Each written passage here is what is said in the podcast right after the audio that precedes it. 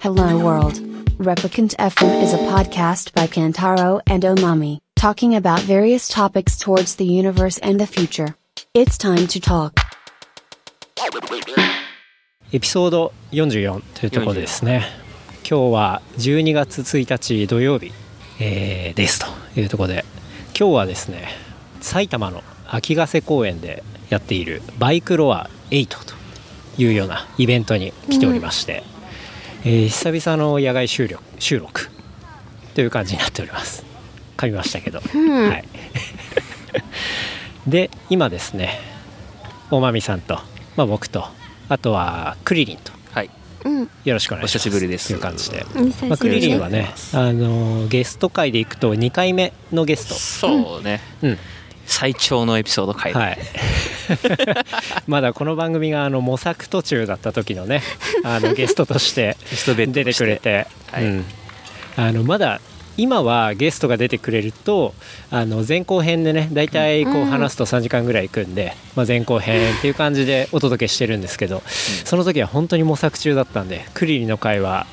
最長の2時間40何分2時間40そう分だそうだかなっていうねエピソード がもうねあるんですけど、まあ、そこに出てくれたクリリンと会う人は会う人聞いてくれて感想言ってくれるけど一言目がうん長い、まあ、だろうね。 最後まで聞けないうん、っそうだてそいうようれな感じになってね。それがう。もう2月だよね1月か2月二月か2な月ぐらいらいかね。うん。っていう感じで、まあ、今日はバイクロア8のイベントに来ておりまして、野外収録。という感じでで今僕らがいるのがですねバイクロア8のキャンプサイトですねキャンプサイトのところにおりまして、えーようやく、えー朝8時半ぐらいかなあ着いたの、うんそうだね8時半ぐらいかな、について、まあ、今は11時18分なんですけど、えーまあ、テントも張り終わってようやく落ち着いて収録できるかなというような状態になっております。はい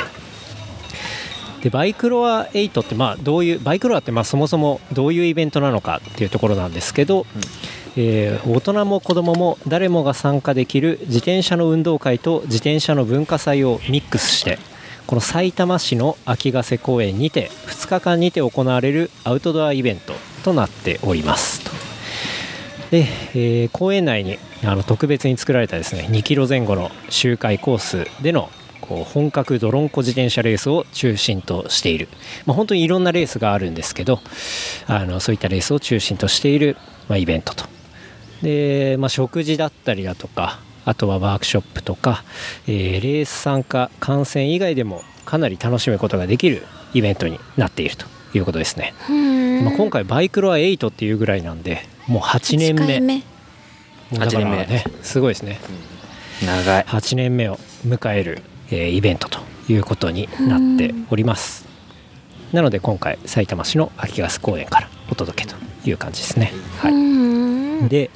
今年は初めてこのキャンプサイトっていうのがオーそうしてるんですよねだ今まではうんデイキャンプはできたけど、うんえーっとあの去年もあったのかな、まあ、こういうキャンプできるっていう意味で言うと多分初めてプン、うんうん泊まるのが夜を明かすことができる夜を明かすことがオフィシャルにできる初めてじゃい、ないかなやってた記憶もするけどちょっと定かじゃない、うんそうだから本当はこの秋ヶ瀬公園っていうのは通常は夜間立ち入り禁止なんですよねそうでそこで、えー泊まる、まあ、キャンプすることができるというところでこれは面白そうだなと思って、うんあの参加させていただいたというような感じになっておりますとでしかもこの夜通しえー12時間耐久レースが行われるとえ荒川12っていうね寝ないの誰かがそうだから夜の7時から朝の7時まで耐久レースをするというようなね誰荒川12というレースもあり誰か出るのそううんめちゃめちゃ出る、結構出るみたいね、うんえどうして眠いのにそうだからそれは頑張るんだまあ耐久が楽しいみたいな感じかなそれぞれねうんいろんな楽しみ方がある、ド M なのかなあるらというところになってますとうんで結構このねあの河川敷にはなるので、うんまあ、川がすごい近い、えー公園になるんでね、まあ、天気予報の最低気温よりもはるかにこう下がると下がるいうところなので、まあ、今回ちょっとストーブとかねあの暖かい格好も用意して、うんはえー臨んでますと、いまあ、今のところ11時は、まあ、ポカポカ風はちょっとね冷たいけど、うんまあ太陽で暖かいかなみたいそうねな感じうんだと思います、なのでちょっと夕方以降が怖いなって怖いいう感じではあるんですけどうんあのちょっと今回はねあの長回しで、え1本で撮るという感じではなくて、えータイミングタイミングであのいろんなゲストというか、まあ、友達とかあのさっきもちょっと歩いたらう「んおお!」なんつってねあの久しぶりだったり人もいるんでした人もいるんで、うんまあ、いろいろお迎えして、うんあの23話してまたつないでみたいな、うんまあ、そんな感じでお届けできたらなと思っております。でクリーン芸能人みたいにキうんャーキャー言われてたよはキャーキャーじゃないああクリリンみたいクリリンなでねそれ毎年来てるからね そうクリリンはだか知り合いも多いらし有名う人だった、クリリんン毎年来てるっていオうことなガマイザーの人人ももともと先輩とかうんうん仲良かったりするから一応毎年こう顔は出して挨拶はしてえー、すごい、で今日はクリリンが、まあ、車借りてくれてね、はいで、えー機材だったりなんだりあの持ってきて、えー到着しましたという感じになってますで、まあ、今ねあのちょうどそろそろ圭介さんが羽ま田あに、羽田着く頃じゃないか着いなたぐらいのまあ11時半うん、とかだと頃かもしれないのであの圭介さんにもねあの無理やりちょっとお誘いをして あの本当にまあこのキャンプ決まったの今週のあの火曜だ そう火曜とかなので、えー、うん、急遽お誘いしてそのために来たの大阪に大阪からそうまあ明これ日となんか行きたいイベントがあるとは言ってたあう本んうんそうまあ急遽決まった収録になっておりますが、まあ、収録キャンプっていう感じですからね俺も火曜の夕方だから ね声かかったいきなり LINE 来て行くみたいなねグーみたいな当私も火曜日ですうんまあ、という感じで今日は風が語りかける埼玉からこれ ねあの埼玉に住んでる人しかわからないと思いますけどね何サイの国じゃなくてあのね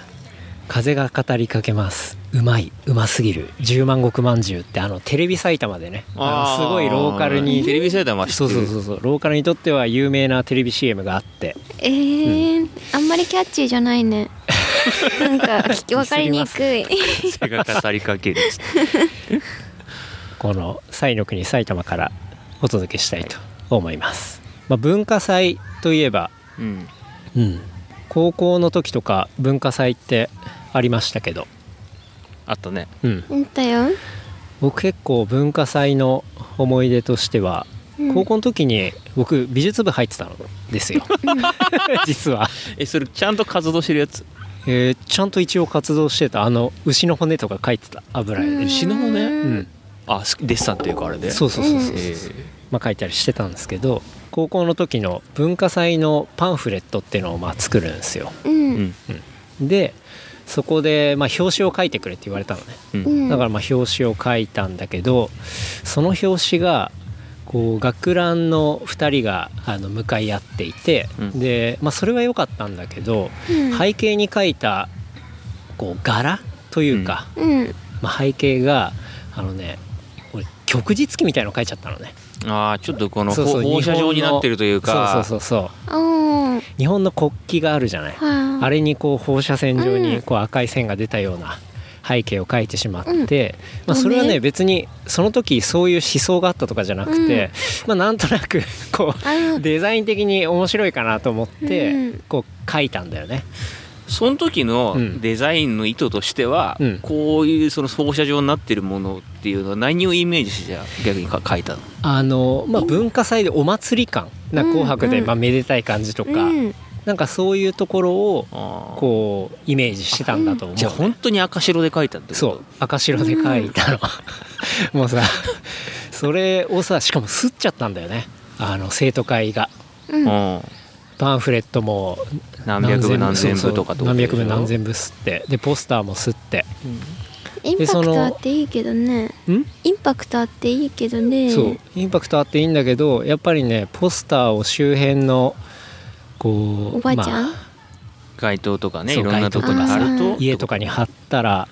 クレームがすごくてはやん。もう地域住民の今じゃなくてよかったねいや本当にそうだよツイッターとかでさそうバズってさそう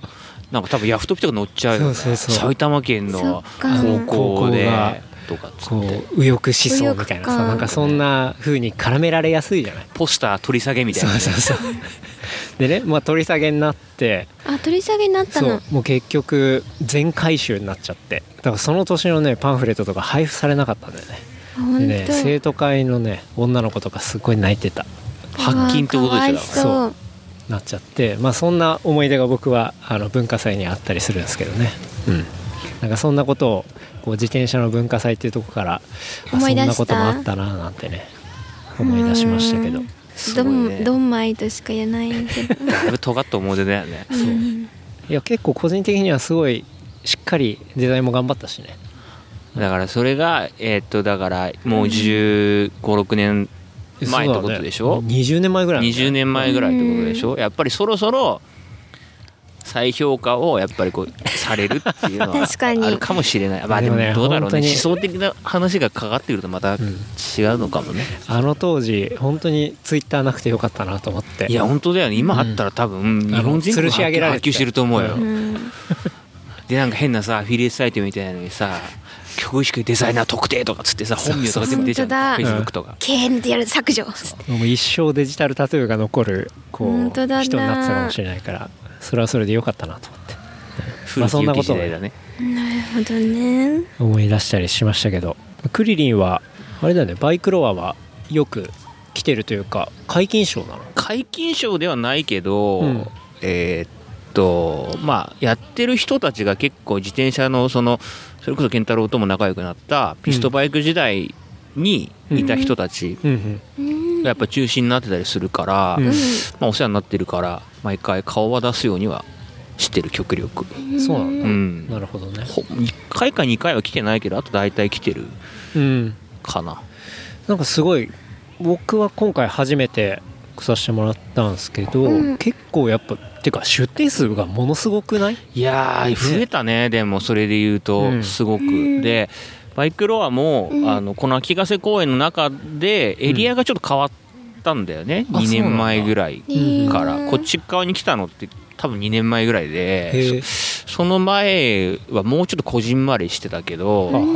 だいぶその頃なんかなんて言うんだろう言い方がいいか分かんないけど一段階上がったっていうか規模が大きくなっなるたほうどんかなとは思うやっぱり、うん出店ブースもすごい豪華になってるし、ねまあ来てる人がすごくやっぱりいろんな人が来てるというか昔来てた頃って本当自転車がうんなんて言うんだろう好きな人あもう本当に日頃からもう乗ってますみたいななるほどね人が中心だったけど多分今その割合減ってる気がするし、あうあん。裾野が広がってきてうるん広がってると思うすごく。なんかさっきもこうレースしてる人とか見たけど、んなんていうのこういわゆる、えー、とレースジャージっていうか、うんなんかそういうのじゃなくてこうすごいカジュアルな感じでそうそうそう乗ってる人とかもいて、うんあそうねなん私服とかねいいなみたいななんか私服のコースもあるんだっけコースっていうかレースレースってまあ要は多分規定が普通だとじゃあ来てくださいねとか、いろんなものがあるけど、バイクロアはそのクラスごとになんかそのファンクラスとか、うんいろんなクラスがあってううんん。服装の制限は多分なるほど、ないはないずんだ服装も自転車の制限もないような、まあ、レースもあったりとかそうそうそうう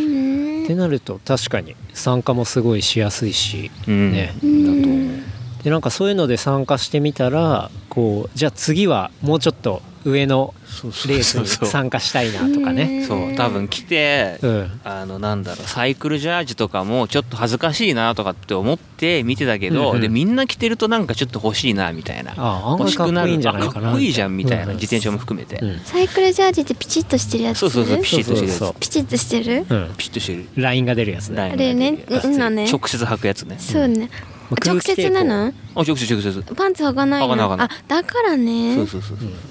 何だからだからこうあモコってしシてェイプがねんだ。もこったねまあちょっと目にするなと思ってうん見てたけど、うん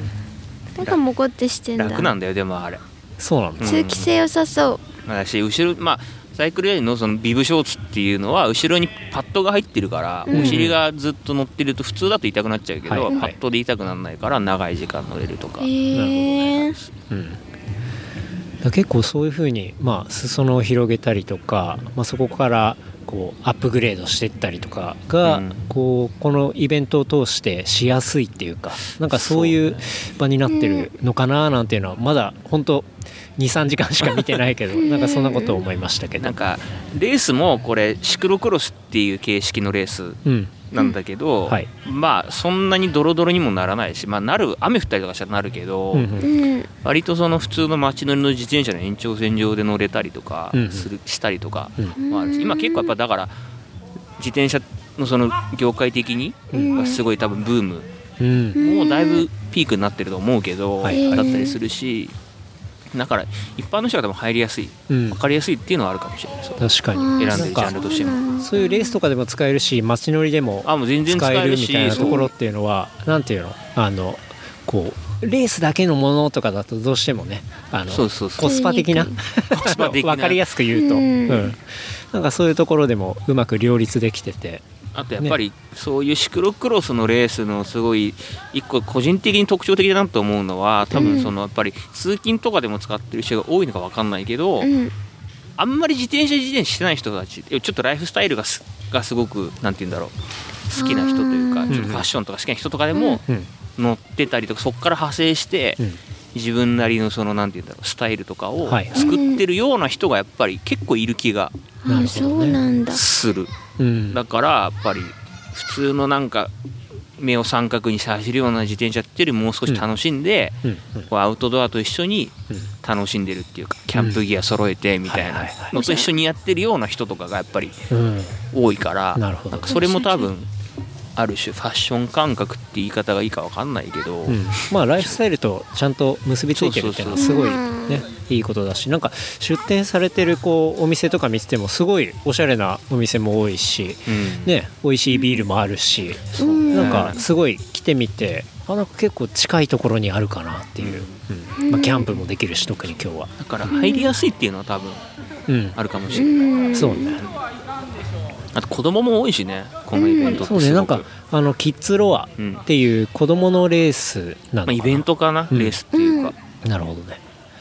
そういうところもあったりするから結構家族で来れても楽しめるし普通にだからデイキャンプっていうか、うんピクニックみたいな感じでんはい来たらうん楽しいとは思うそうね家族がいた子供がいたとしても、うんうん、確かにあんまり若い人いない気がするる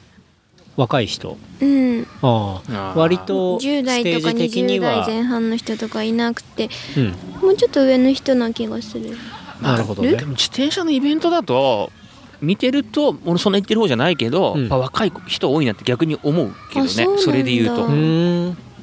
印象だけどね、なるほど、うん普通やっぱり僕らみたいなうん30ちょっと超えてたりとかうん20後半ううんん逆にその若い子がいてもうん体育会の自転車部とか例えばはいはいはいマッチョマッチョのそうそうそうそう本当競技志向が強い人はいはいしかいないけど多分ここはもうちょっと緩いあなんーて言うんだそろううなんだうん普段は多分ストリートとかで遊んでるような人たちうんうんうんはいはいことがまあピストだと思うんだけどうんから入ってきてる人たちっていうのは多分このイベントすごいあ見てて多いなとそう思んだんうなるほどねうーんおまみさんどうですかなんか今日パーッと歩いたけどなんかそんなに若い人いないと思ったらだけ ど目が悪いのかなと思ったの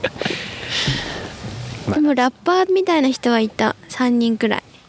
ラッパみたいな人は3マジ人でくらいだからチャリラッパーなんだろうなチチャリラッパーって新しくないャリ乗りながらラップしてるんだろうなって思ったりしたー俺それまだ見てないわその人そ本当した 俺らも見 てない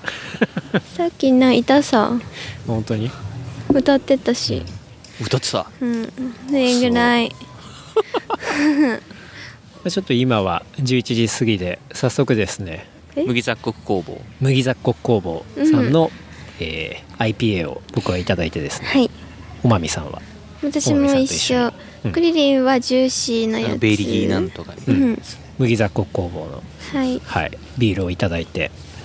いい感じにスタートしておりますがはいクリリンこの間ヨーロッパに言あってたそようね前のねエピソードでもうん話した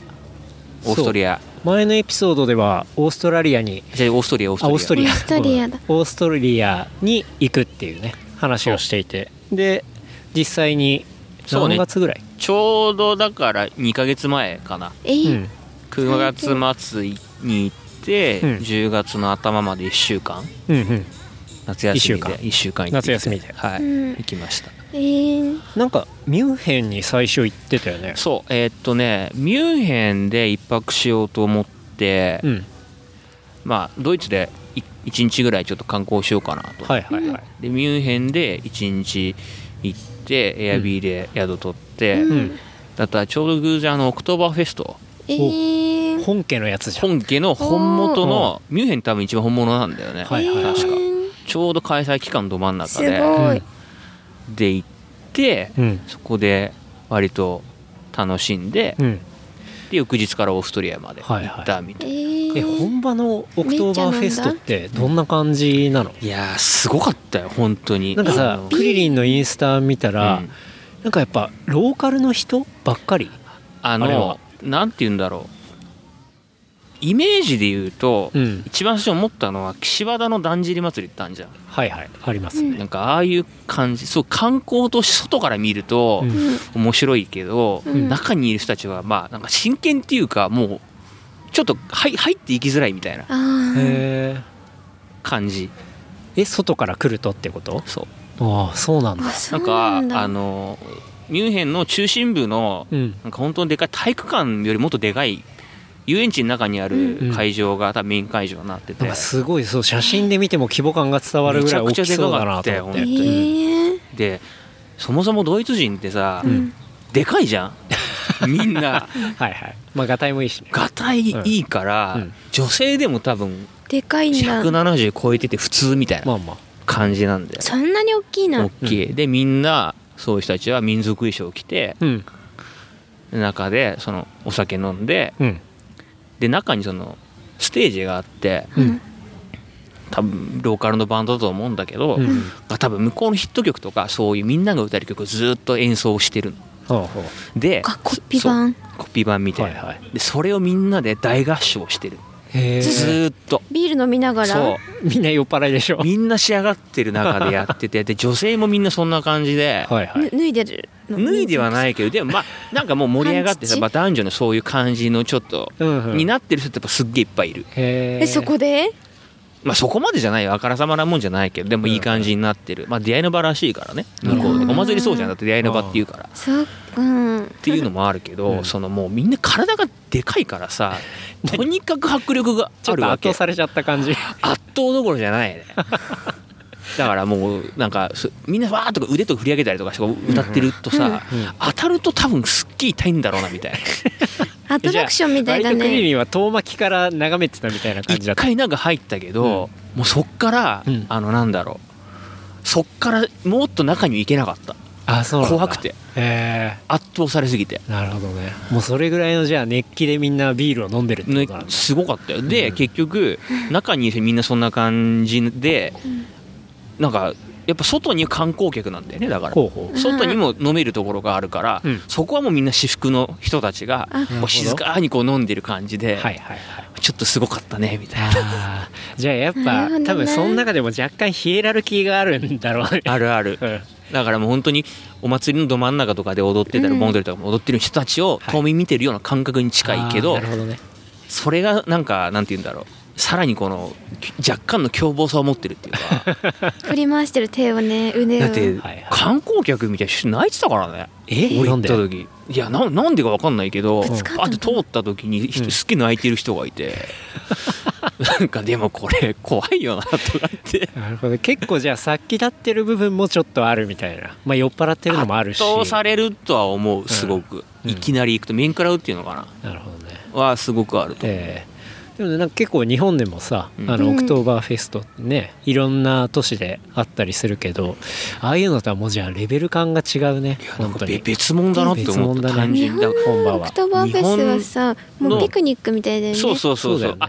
もちろんだからそのぷ向こうの人の感覚で言うと、うんあピクニックだと思うよあれは、そっか、だけどやっぱりその警官とかもたくさんいるわけやっぱりお酒飲んであー暴れちゃうあーと危ないじゃん、はいはい警官マシンガン持って るからね穏やかじゃないね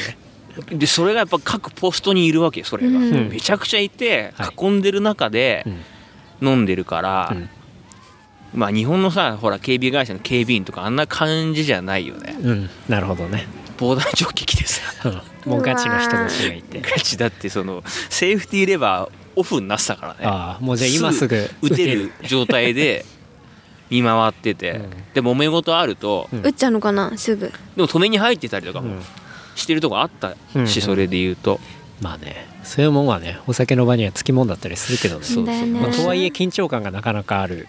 あったねだフからェスだね初めて行ってうん俺もたまたま行ってうんやってるの知ったから、うん何にも予備情報なくて行ってたから、うん余計驚いたところはあの時期ある、うんえ何こんなにすごいなのんかみたい初なめて行くと酔えなそうだねいや無理無理、うんだって俺ビール頼めなかったもんじゃあ麦オ茶なクトんだーバーフェス行っなてんのそにねの後別のとこでマジちょでっとバイツに飲んでさあそうなんだうんもうちょっとやるしかないなと思って さすがにさすがに無理だったねそうだよいやでも一回行ってみたいねねやってみたあい、楽しかったよでもすごくいい季節だったしね面白そうでそれからえっ、と、まあ、そのミュンヘンからオミュンヘンーかストリらアオーストリアまにで入ったんだ行ってそうその時に、うんあのフリックスバスっていう、うんえーっとなんだろう LCC みたいな、うんやっぱヨーロッパ多分すごい全土に多分うん通ってるバスがあって、うんそれでうん4時間3時間ぐらいかな、インスブルックまでは。うんそうだよねいわゆるドイツのあの形で、うんまあ、パックマンみたいな形じゃん、うんドイツって、うんであれが食べてるのがチェコで、うんそのすぐ下がオそうそうそうーストリアなんだよね下ででもだからそっか近らいねインスブルックってうんアルプス越えたらイタリアだったりするから、うんうん近い結ん構だ国境に面してる街だったりするよね、そこまで行ったけど結構そのフリックスバスが安くて、うん日本円でおいくらい日本円でいうとね多分3000円ぐらいかなあーでうん安いその行けちゃうんだ行けちゃうで電車でも行けるんだけど電車だと倍ぐらいするのかな、うーんなるほどね多分で普通に全部アプリもあるから、うんうんアプリで全部取れるしじゃあアメリカのグレーハウンド的なグレーハンド的な感じ感じだだねねうんでもアプリも結構まだ多分適当だから、はい俺自転車持ってってたから、うんうん自転車ってさ自一転車応エクストラのその荷物扱いになるからあーじゃあエクストラのフィーがかフかるィーがかかってそれも10ユーロぐらい うんなんだけど、うんその項目はアプリで選べないじゃあ直接のどでうすん持のってって入れるじゃんうんったら「お前これダメだよ後でお金は払えよ」って言われて「取り行くから」って言われたけど、うん結局取り来られずあそうなんだ言うだけ言ってみたのかな降りて「どうすんの?」って言ったら「ごめん忘れてたからいいわ」みたい なへえゆる「次から気をつけてね」みたいなでも気をつけようがないもんアプリそうだよね押せ「な取りいんでだもん押せないよ」って言って選べ「あそうなの?」みたいなあ「じゃあいいや」みたいなあ感じだったからすっげえなんか適当で緩いなゆるい適当だねね面白かったけどねなんかーそのバス自体は結構快適なのあすげえ快適だったあそうなんだ2階建てバスで、うん多分結構ゆったりしてるえ足伸ばせる伸ばせたよあそうなんだじゃあそれはいいね LCC よりいいじゃんバニラとかみたいよ確か伸にばせたしそんなに多分人も乗ってない感じうんうん満席にとかにはなってないうん感じでだなんだろう日本の夜行バスみたいな感じなのかなそれで言ううんなるほどねでそこからつきついてと着いていきなりサウナに連れてかれて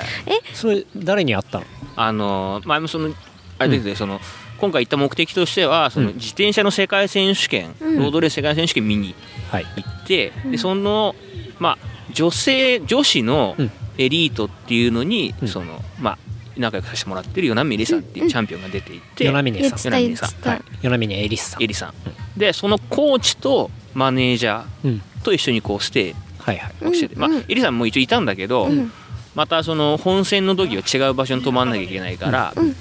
別のとこ行ってもほぼ3人で行った、はいじゃあ男子三人でサウナに行ったのねそうでいきなり着いてうん着きました着いたら連絡してって言われたら着きました、バス停着いたら迎えに来られてうんで武井さんと来て「お疲れ」みたいな「じゃあサウナ行くから」って言われてええちょサウナって何ですかみたいなうんいきなり俺てっきりかさなんか家戻るのかなとかと思ってたのそれからどうしようかとかって、はい、あもうごめんそのサウナ行くみたいなうんあオわかりーまスしトリアのサウナってさ、うん風俗みたいなのたあそれはまた別それはもうちゃんとサウナサウナね普通にだから汗を流日本すのうんスーパー銭湯ととかに近い感覚かな、なるほどなんだけどまあ決定的に違うのは、男女混浴で混浴な の混浴だし、そのタオルとかつけちゃダメだから本当のえ水着もダメだから、うんじゃあおっぱい見えてたもう全然丸見え全部丸見えおけけもおけけ無腰ないねそれで言うとねあ本当。 うんじゃあすごく見放題だ まあ混ね、浴サウナは一番衝撃受けるよねで俺ももドイツの、うんまあ、ケルンに行った時に、うんちょっとサウナ行きたいなと思って、うんまあ、それも本当にスパいわゆる、へーうんサウナ行ったら、えー男女が混浴でびっくりしたえ一番衝撃受けたチン立たなかったのいやそれが全くまあほらい最初にやっぱそういうふうに思うじゃん、うんやっぱそうなるそうなるかなってうんもうねそのサウナがそれ以上に良くてへえそっちに目がいかないんだ行かなおいっぱいしよなりんもか俺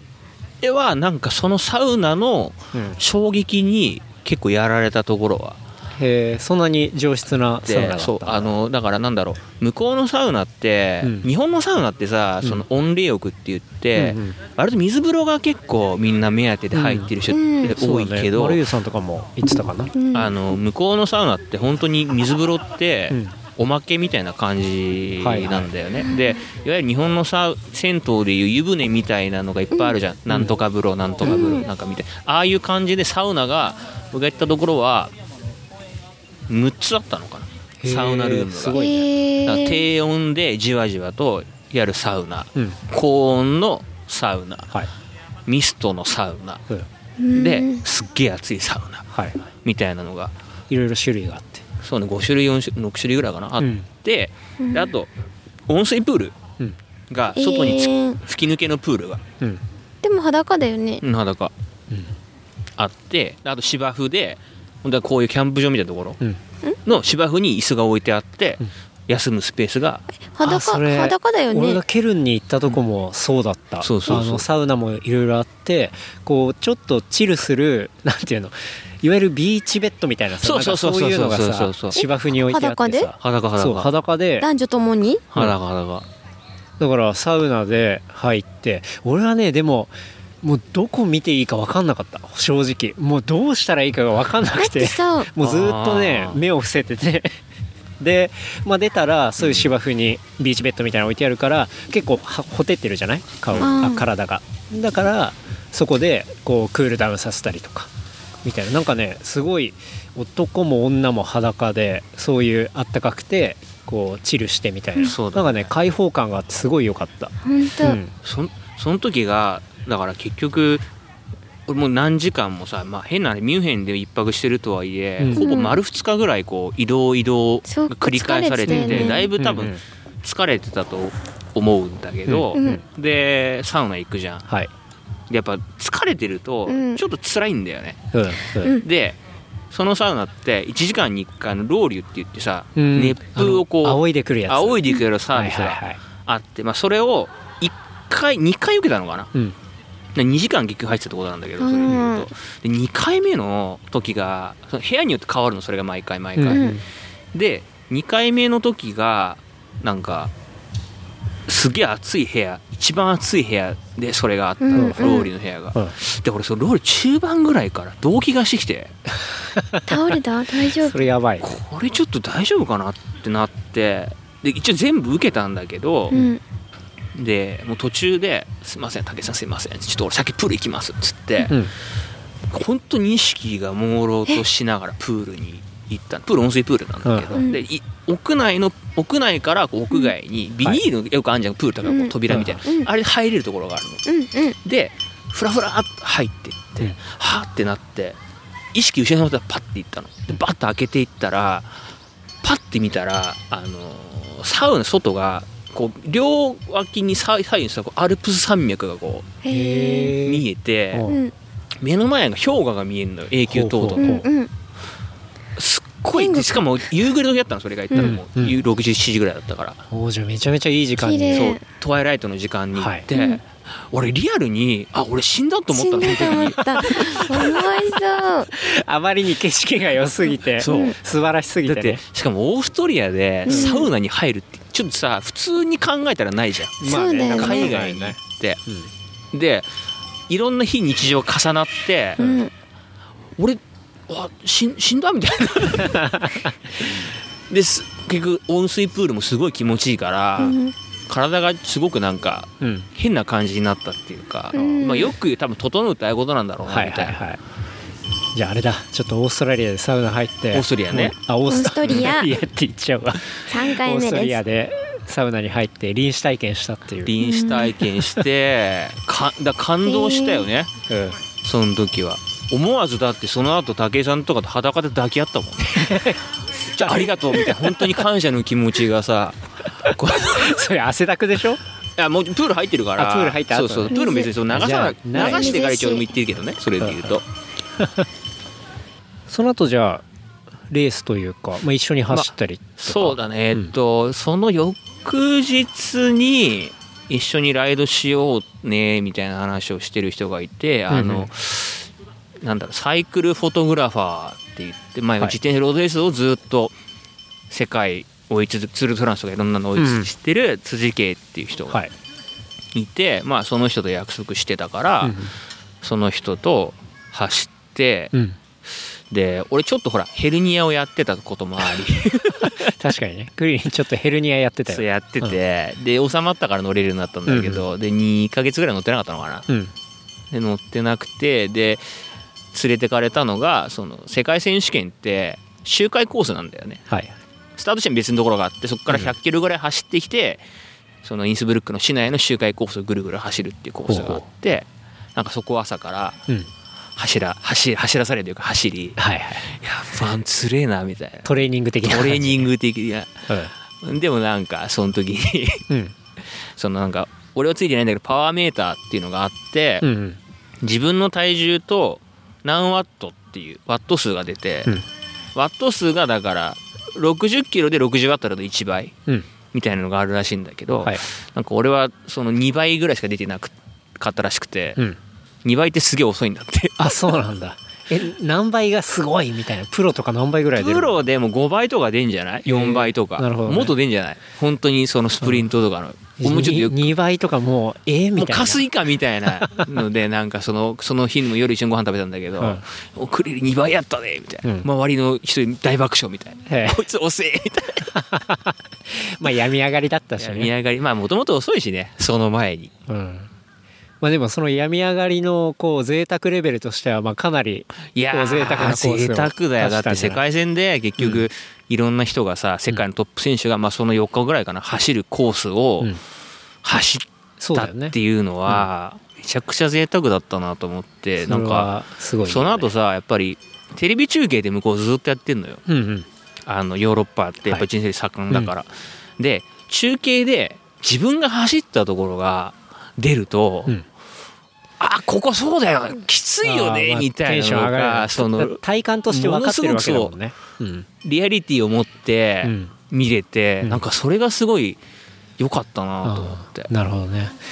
なんかあのどうしても中継とかになると、うこう斜面のシャドウとかってすごい分かりづらくなるじゃない、そうそううそんう、だからそれが一回走ってるといやここ超辛いよねみたいのがちそうそうそうゃんと分かって見れるってこと、ね、特にねやっぱ坂って全然やっぱシャドウって伝わんないじゃん、テレビそで、うで今回の世界戦もあの一番その男子だけ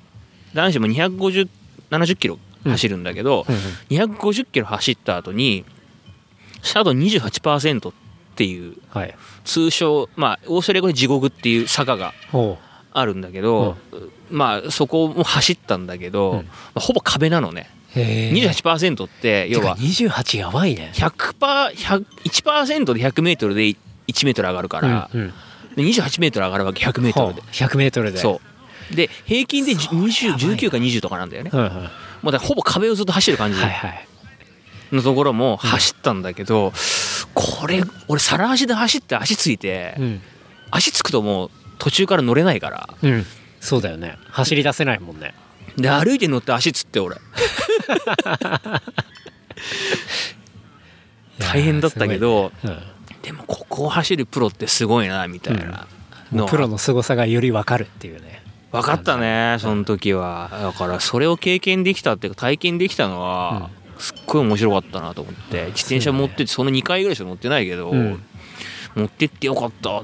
ていうのはすごい思ったねその時、いいねじゃあもう割と後半終盤はずっとオーストリアにいてそうだね、うんずっとそのまあ世界戦の結局レースがえーっと俺が入ってから4つかなアンダー23女子あ3つか、うんメンズエリートってあってで女子エリートの時はそのエリさんのサポートがあるから、はいはいあのちょっと別の場所に行ってうんうんボトルをこう渡すみたいな作業とかがあったからボトル渡したんだ渡せなかったけ どね渡せなかったの いらないっていう話になったからでもいらないっていうのも分かんないからさ あでそれその焦ってる姿が、うんあれ YouTube でさ国際映像が流れるのよ、うんはいはい配信されてるの毎はい日はい俺バッチリ映っ ててあえ焦っボてるトル出してるけど取られなくて取られなかったあれってこうなってる姿ああが国際映像に 映るあそうなんだ後でちょっと送っときますけど、リンクはいこの辺ですみたいなちょっとじゃあそれもショーノートに小ノ後ートでにね貼っておきまちょすっと貼っといていただいて、じゃあまあ1週間そんな感じで1週間そうねそれで、まあ夜は割とみんなでご飯食べて、うんビール飲んで楽しかったねみたいな感じ、いいねうんすごいリフレッシュできたし、うんでもねそっから帰ってきて10月が多分時差ボケなのか分かんないけど、うんずーっと体調悪くてそうなんだやっと最近復活したかなみたいなあ感じだったねあよかったねいやよかった時差ボケってすごいきついなっていうまあか時差ボケはねそうだねそう、んあったねもう腰は大丈夫なのあ月に1回病院行って、うん一応炎症が治ってるから一応大丈夫だよと言われてるけど、完治にはなってないそれで言うとあそうなんだうんなるほど完治するには手術しなきゃいけな いからああじゃあちょっと爆弾を抱えながら ね、本当そうだよまあ、トレーニングしながらそうっていう感じですね最近だからトレーニングがちゃんとできるようになってきたから、うん爆弾が爆発しないといいかなっていうのを怯えながらだね、 やってるとやってますねじゃあまあ今引き続きあれだよね朝練みたいなのも復活してやってんだよねそうね朝練復活してで再来週うんラファーのそのプレステージ尾道っていうのがあって本当はそれ目標にしたんだけどうんうんちょっと仕事の都合で出れなくなってはいまあ、翌日日曜日か、うんリカバリーライドっていうのがあるから、まあ、それだけ行こうかなみたいな感じで、一応一旦の目標それと、うんあと大晦日に御嶽神社ってあの奥多摩の方にあるほあトレランとかの人は多分知ってると思うけど神社があって、なんかそこに去年自転車で登って、うんすごいなんかすすっきりしたっていうかうほあったからううん今それに向けてトレーニング中トレーニング中 わかりましたいはいやいいっすねなんか告知とかありますか告知そうあのー告知そうねこのだからプレステージ尾道で、うんはい一応僕出れなかったけど、うんまあちょっとぼある仕掛けをちょっと考えていてまあチームを一応作ったというか人をチームを集作っめたというかがあって、うん一応それがそれのお披露目をそのプレステージでうんやろうかなと思ってなるほどねはい、じゃあクリリンチームのチームそうね動向とういうかまあどういう感じなのかみたいな、そうねところ割と個人的には一緒に走りたいなと思ってる人にわがままを通してうん、交渉したら意外とみんなすんなり OK をくれてへえなるほどねなんか面白いなっていう感じだったから、まあ今後ねそれを使ってというか、うんハブにしていろんなことができたらいいなみたいなことはぼんやり考えてて、うんもうチーム名とかもその時に発表するみたいな感じなのそうねなるほどもう決まってていろいろ立ち上げてはいるというか、あるじゃけあまどだちょっと今の段階ではチーム名非公開みたいなな全部非公開ですなそるれほでど言じゃうとあちょっとそれを楽しみにはいしましょうはいはいじゃあちょっとそんな感じではいクリリンき続きねありがとうございます、はいまだねあの12時になったばっかですんでですよちょっとまた会場の方にも行ってそうですね、うんふらふらふらしてこようかなと思いまますたゲストを探しにねちょっと行きましょうかそうねこれからうんはいはいという感じでございます、じゃあ一旦クリリンありがとうございましたありがとうございました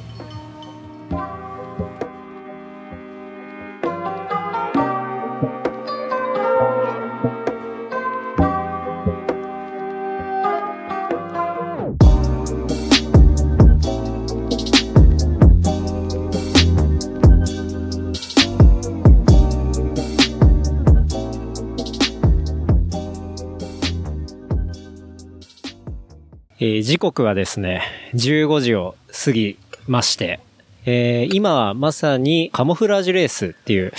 えっと、カモフラージュの、まあ、レースのウェアを着て、えー走るレースが、まあ、あの、行われていて、まあ、ヨッシャンとかもね、走っているそうねところで吉田はぐあらりいかますと。今走ってるので言うと、で、引き続きね、この、えーバイクロア8のキャンプサイト、まあ、キャンプサイトの周りはもうまさにコースがあって、すごい臨場感あふれるね、えー場所から臨場感があふれる形で、えーはいお届けしたいと思いますと。で、えーちょうどですね、あの、この場所に、京都のマリオくんがはい。来てくれまして、はい。 一緒にお話ししたいなと思っております。はいどうぞよろしくお願いします。はい、よろしくお願いします。お願いします。いや、めちゃめちゃ面白いです。マリオくんは今日、はいえっ、と、東京に着いてそう、ですよ。今日朝新幹線から乗って新幹線で、電車好きだもんねえ えまあそうですすね。電車が好きで、えうん。京都から来て、もうこのために来たっていえう。そうですよ。もうバイクロア。まあ今週末はバイクロア適当に見て、うんうん。まあ他、なんか適当にイベント見て、イベント見てさっ。と帰ります。ほう。なんかマリオくんといえばもうなんか、すごいフットワークが軽いっていうか、ええもうどこにでも、から体ことう裏腹にねうるさいわ。うるさい わ。まあ、マリオくんって、こう、なんていうんですかね。もう、そのマリオのイメージそのまんまな感じではあったりするんですけど、まあ、はいまた小ノートにね、あの、いろんなソーシャルなアカウントとか貼っておくんで、ありがとうございますの、見ていただければと思うんですが、はこうなんか、みんなの愛されキャラ的な、あの、感じなのか いな。や、僕は自分ではもう全くわからないです。それはも遠巻きに見てると思うんですけど、愛されてるねでもあるう。いや、もう全く自分では実感がないですけど。だから、うん。僕らが34とか35だけど、マリオは見た目の年齢は40だけど、実は年下っていう ねマリオくんって一切、一体今何 歳実際、いや、今ちょうど30歳 です。案外若い。いやいやいや。いちょっと本当や、ほんまですよ。あ昭和63年前ですよ。あ、そう。ギリギリ昭和なんですそよ。うですよ。昭和です。うん。マリオくんはずっと生まれも育ちも京都。そうですね。生まれも育ちも京都ですね。マリオくんは今何をやっているんですか ね。まあ適当にふわふわ生きて ます。ふわふわしてますよ。なんか結構、こう、割とお固めの仕事というか、なんかレースの審判とかまあ審判はまあ副業っていうか趣味ですよ、あんなのは。うーん。いや、本当に。結構なんか、こう、まあ初めて聞く方にも説明すると、割とこう自転車のレースのはいはい。審判とか。まあでもここなん2か、 3年ですけどね。うん。ええっていうのをやられていて、ええ。メインの活動は何なんですかねいや、だからメインはふわふわしてます。いやだいかやら、本当に。まあ、い今のうん審判に至るまでのはいはい大学生の頃からのキャリアを多分説明した方が多分分かりやすいと思う。ざっと 大学ですか。大学から。まあそうですね。今年の3月まではまだ学生でしたからね、一応ね。あそうなんだ。へそうえですよ。学生で。まあ学生というか学籍があったっていうことですね。身あー分として。なるほどええちなみに、ど、どちらのいや、まあ京都の方の大京学都でのす。方のね。まあ、京都のええいい大学ですね。最高学府にね、匹でま敵あすそるの辺の、うん。その辺のとこですよ。はい。で、でまあ、あんまり学校生活はな、面白くなかった。いやいやいや、めちゃめちゃ面白かったですよ。あ、そうなのええ。まあ、ちゃんと行ってた時もありました、授業に。え完全に過去形になっ ええてえいや、なんせまあ10年前ですから、入学したの が。学籍10年ですからね。える。今日、あ、今日、もう言っちゃったけど、兄弟って、えあの、そんなに長くいられるんだえ。まあまあ、留年休学いろいろありまして。あのほらへえ学部がちょっとあれだから。え、学部は学はまあまあ、あの、まあ医者みたいなやつです。ああ、なるほどえ。医学部はいで、ってなると、もうす、じゃあマックス12年ぐらいいらそれる。うですね。まあ、えー普通に卒業して6年間で、うん。 4流4級できるんですよ。あ、じゃあ、プラ8いけるっていうそうことそうか。そうそう。だからマックス14年。 14年。。長っ。ね、そういう意味で言うと、マックス使うと、使ってたら、あと4年いけたってことでそうですね、普通に、まあ今年の3月も、まあ学、学費払えば、うん。普通に復学して、はい。もう1年プラスほうほできましたし。 う。うん。まあでももうちょっと飽きてきたみたいな感じなんですかね。まあちょっと、まあ、 方向性が違う。方向性違う。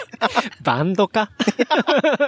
キャリアプランがね、変わってきたからね。まあそんなもんですよ。そんなるもほんどえ。まあちょっとじゃあ、解散して。ええまあそうですね。うん。まあ一今人じゃで。あちょっと、一人で晴れて自由のみたいあなそういうことです。いうような感じはいで。面白いですね。なんかさっきもちょっと言ったんですけど、フットワークがまあすごい軽くて、マリオくん本当に、こう、行ったことない国がないんじゃないかってぐらい、今、いろいろ行ってるイメージなんだけど。韓国でしたっけね。うん。結構行ってますよ。今行ったのが66カ国。 66カ国。 66カ国。うんはいもうだから、旅が好き。そうですねうん。もうこれはもう大学入って足踏み外した原因というか、ああまあ旅行ばっかり行ってました。もう大学入ってずっと。え、じゃあ、大学行くまでは、そんなに行ってなかったけど、大学入り始めてからさらにいや、そん加なこ速とないしたです。みたいな。もう小学校の時からうん、正月、盆、暮れは親に連れられて、うんうんまあ絶対海外でしたね。はいはい。え行って。え。はい。でも、なんだろう、その大学入ってから旅行に行くっていうのは結構一人旅そうですにねハマったみたいな。大学入ってからも一人旅。完全に。あーなるほど。えなんかその旅の中で、はいこう僕が、マリオ君が旅してる中で一番、なんかすごいなと思ったのは、北朝鮮に、えそうですね。ねまあもう4年前ですけどね。結構前ですけど。まあ、まあ50カ国ぐらい行ってるし、はい。まあ近いですからね、うん北朝鮮。うんまあ一個行っとかないとと思って、はできまし北朝鮮はた。、はい。なんかツアーとかがある。北朝それ鮮ともはもう絶対にツアーだけです。へえ。で、大体まあ中国の旅行会社うんうん。に頼んで、もう完全に、えー入りで、と宿泊と現地の食事、うん交通、すべて膨らめた、もうツアーでしか行けないですね。へえ。なるほど。じゃあ、割と工程とかもガチガチに決まってるみたいあのね、あんまりリクエストできなくて、うんもうもう決まってるんです、もう向こうで。な。うん。こっちがリクエストを出してもあんまり聞いてもらえなくて、 ほうもう今日はこういうことになってますみたいな。はいはまあ朝説明、まあ前日の夜から説明されて、いはい。うん。もう変更はできないですあー。基本的に。例えば、幼稚園視察とかあるんですよ。あ、幼稚え園っ、と、それは北朝鮮の平壌とかそうの平壌郊外のほう幼稚園の視察とかあって、 うん。まあその、え見に行くわけですよ。幼稚園行はいはいっはいてどういう教育をしてるかみたいはいはいは。ないで、なんか合唱とかしてくれるんですよ。はいはへいーや、ね、まあ他の国ではありえないですけどねい。う。んうん。確かたに。で、例えばそれいらないって言っても、うん。結局それがなくなったらうん、それやらないだけなんで、うなんんか他が何かあるわけじゃない んで。なんだね。あ、空いた時間はえいや、だからまあ別に何もないんですよ。ホテルに待機とかと。まあそういうことになるでしょうね。だからもう、言われたまんま、もう一日の工程をこなすみたいな。うんうん。え、それさ、そもそもはさ、どこに問い合わせ、北朝鮮に行きたいんですけどっていう問い合わせをするのいや、北朝鮮専門の旅行会社がもう中国に何軒かあるんで、でもう日本語全然できるんで。北、あ、中国の会社に問い合わせをしないと逆に行けない。それで言うと。うんまあってい日うこ本の旅行会社もあります、でも。と。うん。うん。日本、てかまあ日本に代理店がある旅行会社。ああ、なるほどね。結局やっぱり中国人ですね、手配は。う。うんん。だから中国のどの都市から入ることになるんですか一般的なのは、まあ飛行機やったら北京とうんうかん、信陽とか、はい。はい。あと丹東とか、はあはあ。まあ丹東とも言いますけど。うん。で、まあ、鉄道でも同じく、北京、北京発やと結局国内、中国国内が丹東までうんうん一緒なんで、まあ、丹東発着もありますし、うん。うん。まあ、鉄道で行くか飛行機で行くかどっちかではあすね。はあなるほどね。なんかその、他の、今までじゃあ、こう、いろんな国行っはてい、北朝鮮旅行したわけじゃないですか。はい。なんか北朝鮮ならではだなみたいなのって。ならではっていうかもう、うんあんな世界で貧乏な国見たことなかっ たですよ。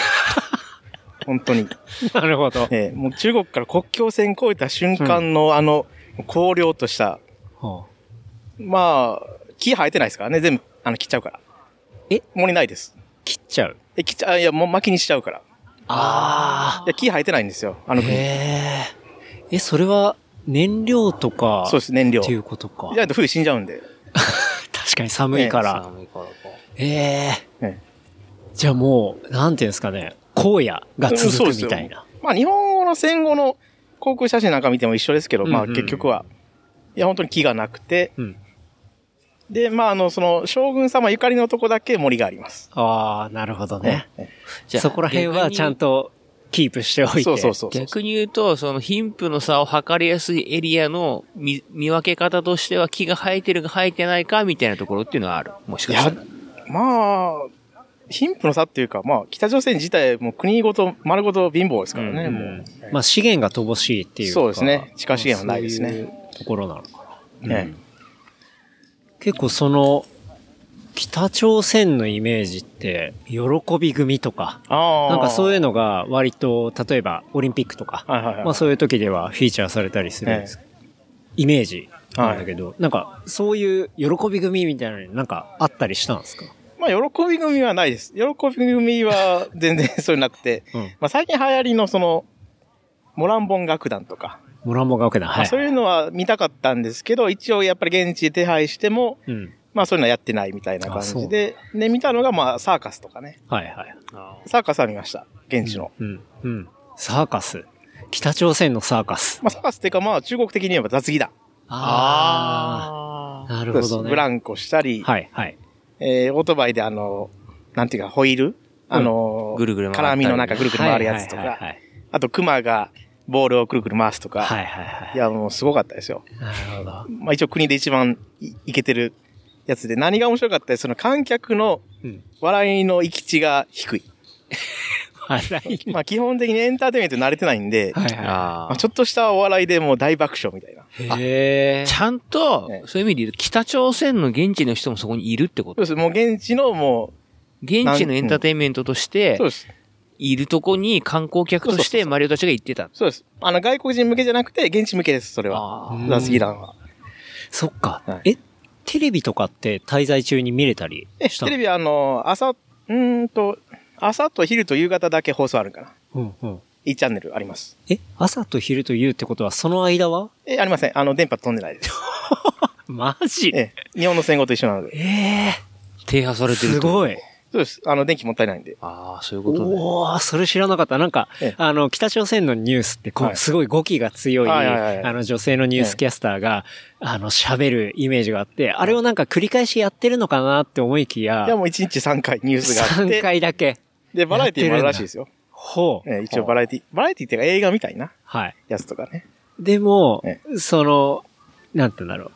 エンタメに慣れてないから、はいやっぱそういうリアルなものとかの。そうですね。携帯もあんまりも。持ってる人いないですからね。あ、でも携帯持ってる人も。電波ありまいるんすだ。。で、へえ電通話は結構できます、どこでも。へえ。うんスマホはまあでも言うて4年前なんで、うんまあまあでもそこそこ通話ももう普及してました。はあはあはあ。え、その場合って携帯のキャリアって、ええ国営キャリアみたいな。そうです、国営キャリア。コリオ、コリオリンクかなんか。コリオリンク。へえ。それは、じゃあ、マリオくんも別に SIM フリーの携帯持ってったらその中で使えるっていうことその時は結局ね、そのガイドになんかいろ、うまいこと言いくめられて SIM 変えなかったんですけど、はあ、まあ話では SIM も外国人変えるみたいな。へ最近では。北朝鮮のシムってちょっと、北朝鮮ね、SIM 買いたい欲しいね。 は。うん。なんか、面白い。記念としてほしい。ねねまあ記念になるのはいっぱいありますけど、ああ、もうね。それはもう。まあ、おね。金も。はい、うんあ。でもね、お金はね、両替できないですよ。ああ、そっか。北朝鮮通貨の両替はできないんです。もうそもそも。うんえ、日本円を持ってっても北朝鮮通貨に変えられないそうっでていすう。こと基本的に、えー中国人民元か、うん米ドルか、ユーロか、日本円をそのまま使うんです。へえどこでもそう。あの、外外貨がね、外貨欲しいから、そうで確すか、あの、出さないっていうのはなんか聞いたことがある。うーん、まあ、結局、まあ外国人が立ち寄るとこは限られてるんで、うんうん。まあ結局外貨というか、まあそうですね。なるほど。じゃあ、ツアーで行く場所も決まってるっていうのは結構そういう理由もあるのかななんかいや、もう見せたいの外し貨をか見せてないですからね。ああ、もう決まってるんです。ぜ うんぜ全部決まってるんです。だからもう写真も撮り放題なんですよ。 うん。それはだって撮れるとこしか行けないから。はいはいはい。だからもうガイドがもう自慢げに言うんですよ。うん写真撮って、いやでも最初聞くじゃないですか。うん写真撮っていいですかって。うん。そしたらもう自慢げにどうぞどうぞって言うんですよ。うんそれはもう撮っていいとこしか行かないから。なるほそれはね、撮っていいですよ。ど。うんえ。じゃあもうそういう見せられるとこだけこう、自慢げにも、そううそう両手放しで見せるだみたかいな。ら、たまにイレギュラーで高速道路通行止めとかなると、うん出ガイドがピリピリして、はあここは取らないあわー。なるんです。まあ一回だけありましたけど。へえ。なんかそれは、こう、普段使ってる道が使えなくてそうそうみそうたいな。高速道路が、まあどういうわけか、うん。通行止めと。うん。で、まあ午前中だけ通行止めと。うん。でまあおそらく将軍様関連だと思うんですけど、で、結局下道行って、まあその下道がもう、舗装されてなくて、ダートのガレッガレのほとこで、それをまあ偽物のハイエースみたいなんで行くんですけどう。、うん。いやもうやばかったですよ、もう本当ほにう。ほうようスタックせえへんなぐらいのへえ。感じの。で、そこはで写真撮ったらうん。ダメって言われるんですけど、うんやっぱりそこ軍事基地があるんですよ。はいはいはい。やっぱ首都なんで、ピョンヤンは。うんその首都防衛の陸軍の基地があるんですよ、やっぱり。うんうんで、そこを高速道路とかは、うまく見えないように通るんですけほうど、下道行ったら全然見えるんです。ああ、なるほどね。なぜ北朝鮮、世界で一番その軍事の比率が高い国なんで、うんうんまあそこら中に基地があって、うん。で、見えると。ほう。で、まあ隠れ撮りましたけど。それ、例えばじゃあ撮ってるところをそのガイドの人に見つかったとしたら、はいもう今すぐ消してくださいみたいなそ話うにですなね。る。すご、うん、大変友好的な感じで消してくださいって言われると思います。有効的な感じ。ええ友好的な感じで。ええなるほどね。面白いな。うん。ガイドは、えー北朝鮮の政府の人ってこと、そうです。政府観光局か見た、なんかで。まあよくわかんないですけど、まあ二人で行ったん、僕は旅行は二人で行ったんです。友達と。うん。大学の友達二人で行って、で、それにガイドが二人ほう。ついてると。マンツーマン。で、よくある組み合わせとして、おっちゃんと若い。まあ若いって言うとそれほどですけど、おばちゃんが。ほう。で、それ二人ペアでいて、で、客が二人。っていうのがよくある組み合わせです。ご飯はどういうご飯をいや、メッシは、まあ3食ついてますし、で、まあ朝食、まあホテルの1階で取るんですけど、うんまあバイキン形式みたいなの並んでるんですよ。ほでも取りに行ったらダメなんです。取りに行っちゃダメ。え、取りに行ったバイキらンダメグですなのに。ああのバイキングだけ取りに行っちゃダメです。なんでかって言ったらもう量決まってるから。あ、宿泊人数あるでしょはいはい。でも作る量決まってるんですよ。ほう。え、だから給仕が取ってきてくれるんです。は一人分をあ、。ほうほおかわり禁止です。う。うん。あの、量決まって るんで。それおかしくないまあでもそういうだっ。ええバイキング形式にする必要ないじゃん、そしたら。でももう見た目はだったらもうプレートで出せよっていうね。そう、バイキング形式になってるんですよ。うんで、給仕がもうお皿に、 その一人分と持ってきてくれるんです。うん。なるほどな。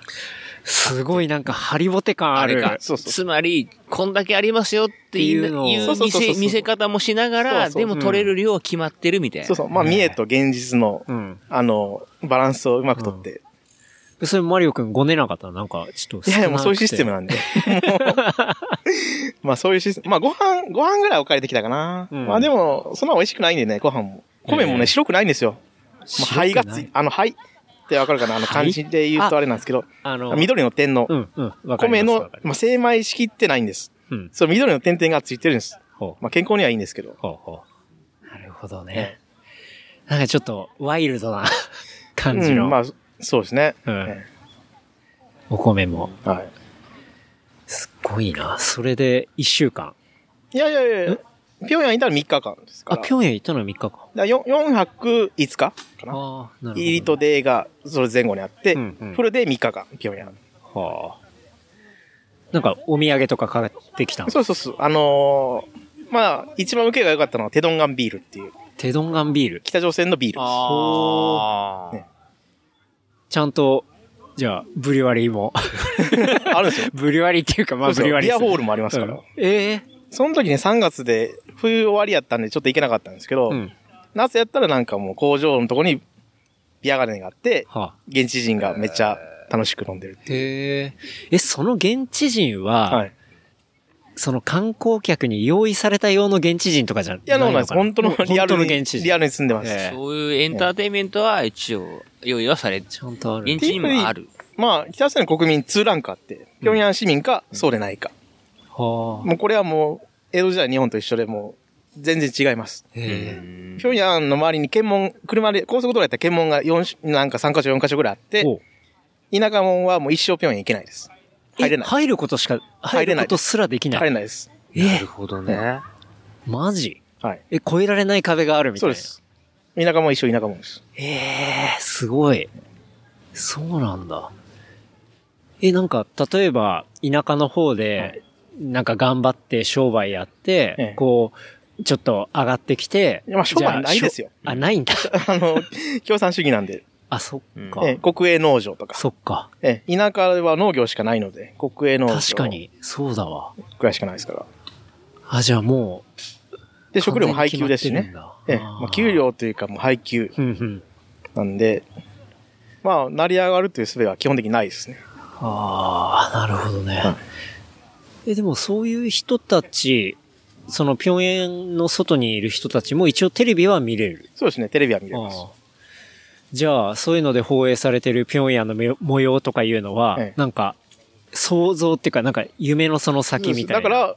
同じ国にいながらしても別の国ですよ。ああ、平壌なるほどね。はいそれすごいな。行き来もないし、交流もないし、コミュニケーションの手段もないし、そうです。インターネット的なものって、まあ一応あります。ああるんだ。もちろん携帯があるし、インターネットもあります。うん。で、まあ国立図書館みたいなの行って、うんまあパソコンは Windows XP ですけど、ほう。まあ一応あります。 XP。ええなるほどね。まあでも、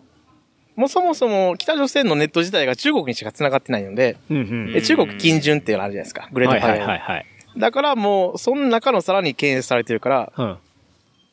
まああろじくゃあに調相当べられないですよね。あの、アクセスができるコンテンツっていうのは、ええもうめちゃめちゃ限られた。まあ普通の近所の中でも結構 Facebook ダメ、Twitter ダメうん。なんで、まあそれはもう標準、うん当たり前で、それプラスアルファなんかあると思いますけど、なるほど。え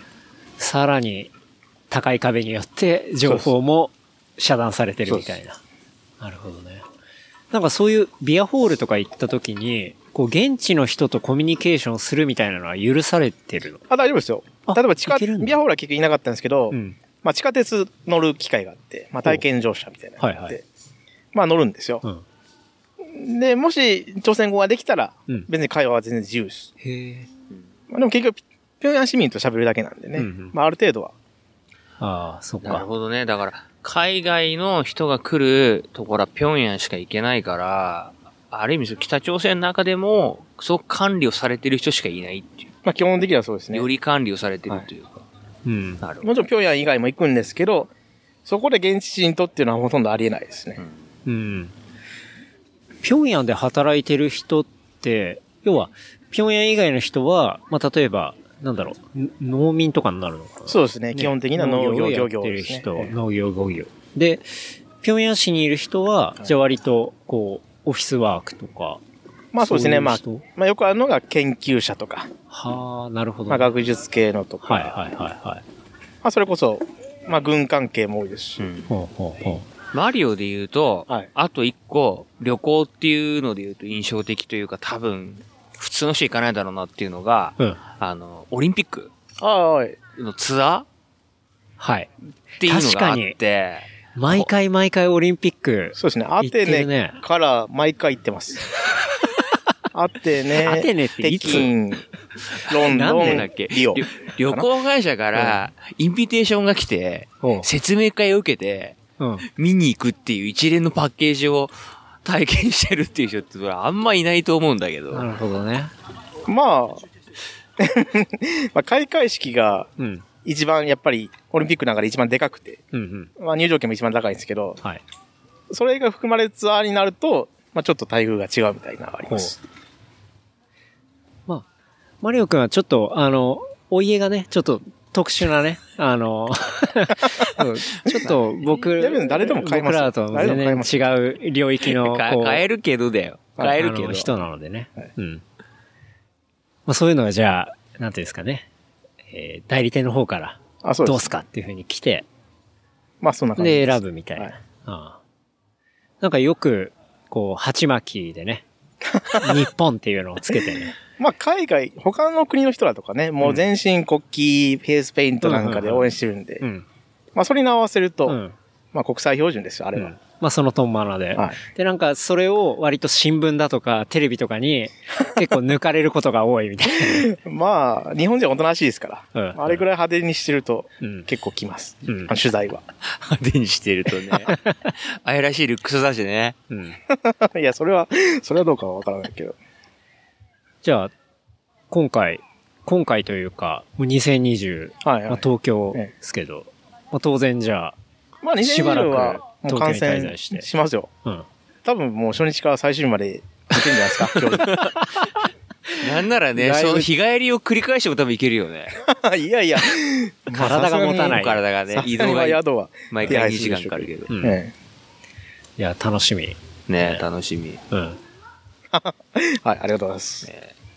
国際映像でね、抜かれるマリオが見れるってことだからね。いやー、日本人の観客多いですから、東京まは。あ確かに今回そうだねは、今回目立たない当ですよ然東京やるんでね。ええでもさ、マリオの場合それで言うと、自転車競技のはい審判員として、あのやっぱり、伊豆とか富士スピードウェイ近辺にいるっていう可能性もあるってことでしょいやー、まあほとんどないですよ、実際は。あ、そうなんだ。ええあー確かに、オリンピックでなんか働くみたいのはないんだう。ーん、まあもしかしたらあるかもしれないですけど、 UCI 管轄ってこと、そうですね、もう国際大会なんで、うん。あと、やっぱり東京開催なんで、うん。まあ、東京登録の人が多いですね。はあ、はあはあはいそうかそうか。なんか、もうずっと京都に住んでるわけじゃんはいはい。なんか他のところで住んでみたいなの、いとやか思ったことはない。思ったことありますよ。うん。あ、この場所ええなーとかはありますよ。うん。まあ、台湾に住みたいとか、へえ。まあ、まあありますけど、え近いな。なんか、 なんかそれんはだ、け60何カ国行ってて台湾なんだ。いやいや、でもモスクワにちょっと留学行きたいなとか思いますけどね。ああ。まあ、ロシア語の勉強もしたいし。うん。そう、なんか、マリオくんロシア語喋れんのいや、もうね、本当に最低限ですよ。うん。もう僕、よう言ってるのは3歳児並み。ああ。言いますけど、本当に最低限です。うん。なんかマリオくんすごいツイッターとか見てると、こう、ロシアに関し,、関しての知識がすごいあったりとか、まあロシア語が3歳児並みとはいえ、ちょっと喋れたりとか、っていうことはあるんだけ普ど。通喋れなないもんんね、かそのロ、シア語なんか。ロシアに惹かれるのって、どんなところに惹かれいやるこれよく聞かれるんですけど、よくわかんないんですよ。まあ、あんな嫌な国ないです からね。行くたんびに、まうなのあ、あんまりいい思いして帰ってこないですからね。もうロシア何回ぐらい行っているや、ロシア5回ぐらいじゃないですか。5、6回は行ってますけど。え、大体モスクワいや、そんなことないです。もううん、大体違うところです。あ、違うとこに。サハリン行ったりとか、はいはい。まあ、サンクトペテルブルク行ったりとか、あと、モスクワより国境地帯行ったりとか。うんええでも、嫌なところなのに惹かれるんだ。ねえよくわかんないですよね。だから人にはお勧めしないですよ。癖になってるってこといや、お勧めはしないです。うん。もうなんせ、まあ、ホテルとか、レストランとか、うんスーパーでも愛想悪いですか らね。基本的には。そうなんだ。ええ、まあでも、まあそういうの求めてないんでね。うん。まあ行って嫌でも楽しいですよ。うん。なんまか、あその、若干嫌で、うえんって思うところが、もうまあそう逆に楽しいみたいな。まあそうですねああといろいろロシア的なとこもありますしね。あうんの、うん例えば廃墟とかね。あああ。まあいろいろ適当なとこがロシア的な多いんですよ。うんいろいろ適当な。ー。うん。まあそういうのは惹かれます。なるほど。なんか、そうですね。マリオくんに最後聞きたいのは、こう、いろいろ、まあ、旅してる中で、はい。こう、一番どこがおすすめとかありますかおすすめですかうん。おすすめはやっぱり西ヨーロッパじゃないですかね。ドイツとか。ああ、そうね。ドイツ特に田舎の方。の、まあ基本的に日本人の旅行って鉄道とか、うん。バスツアーとかばっかりですけど、んまあレンタカーで行って、うんうん。まあ車は田舎を飛ばして、はい。行ったら、まあそれだけ楽しいですよ。うん。本当に。まあそれはおすすめですよ。西ヨーロッパ。ベルギーなんてもう都市部はクソですけどね。僕、世界で一番嫌いな国ベルギーですから。マジで一眼レフ取られた んですよ。うわー電車でなるほもど。うそれ以来もう、もうダントツ、ダ大嫌いになったントツ一位嫌い です。何聞かれても一番嫌いなのベルギーって言ってますから。えー、ベルギじゃー、あでもあ、れでし俺は行った時は、なんかビール美味しいあし、れでしょ安いし。ブリュッシェルは嫌いだけどそうそうそうそうアルデンヌとかの方が、そう。まあ田舎を車で飛ばすのは楽しい。うんうん。まあでもそれ自転車好きだからってなると思うよ。まあそうですね正直。うんうん。坂のエリアだから、田舎の方がすごく。うん。そうね。じゃあ、もうそんなマリオくんからのおすすめは、西ヨーロッパはい旅行。はいで、ぜひ、車を借りて、ええこう自分で、ちょっとまあ田そ舎れがの方行一っ番ていいみとる思いみたいまな。す。いいですね。ありがとうございます。はい、ありがとうございます。なんか、最後告知とかありますか次どこであの、審判やるかとかね。え、次は、えー全日本の牧野ですね。あ、これ月曜に出るんですよね。これ、そうですね。だから、えーその週末、全日本、滋賀県の牧野っていうところで、まあ、いや、でもこれは審判じゃないですよ。もう雑用ですね。ほ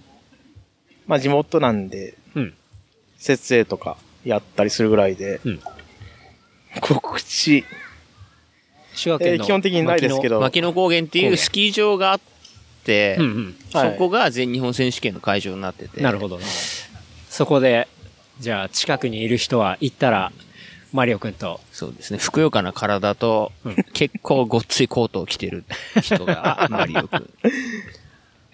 そのシクロクロス会場だけど、うん常にスーツを着てるって いう、いいいねや、たまにです。たまに。いいじゃんパリッとしてパリッとしてて、たまにね。まあ会えるっていうことでねはい。今日はねちょっとまあ短いセッションでしたけどまたね直接聞いたらいろんな面白い話聞けるかなと思いますんでねはい、ありがとうございます。はい。じゃあ、一旦そんな感じですかね。はいはい。じゃあ、どうも。マリオくん。マリオありがとうございます。ありがとうございあまれす。出した。また、飲みましょう。また、はいどっかでご飯行きましょう。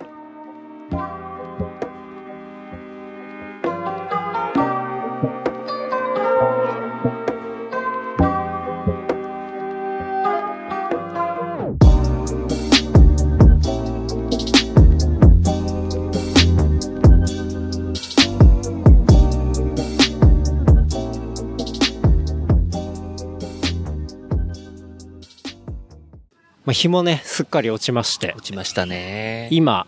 えー、18時20分になっております。完全な夜ですね。はい。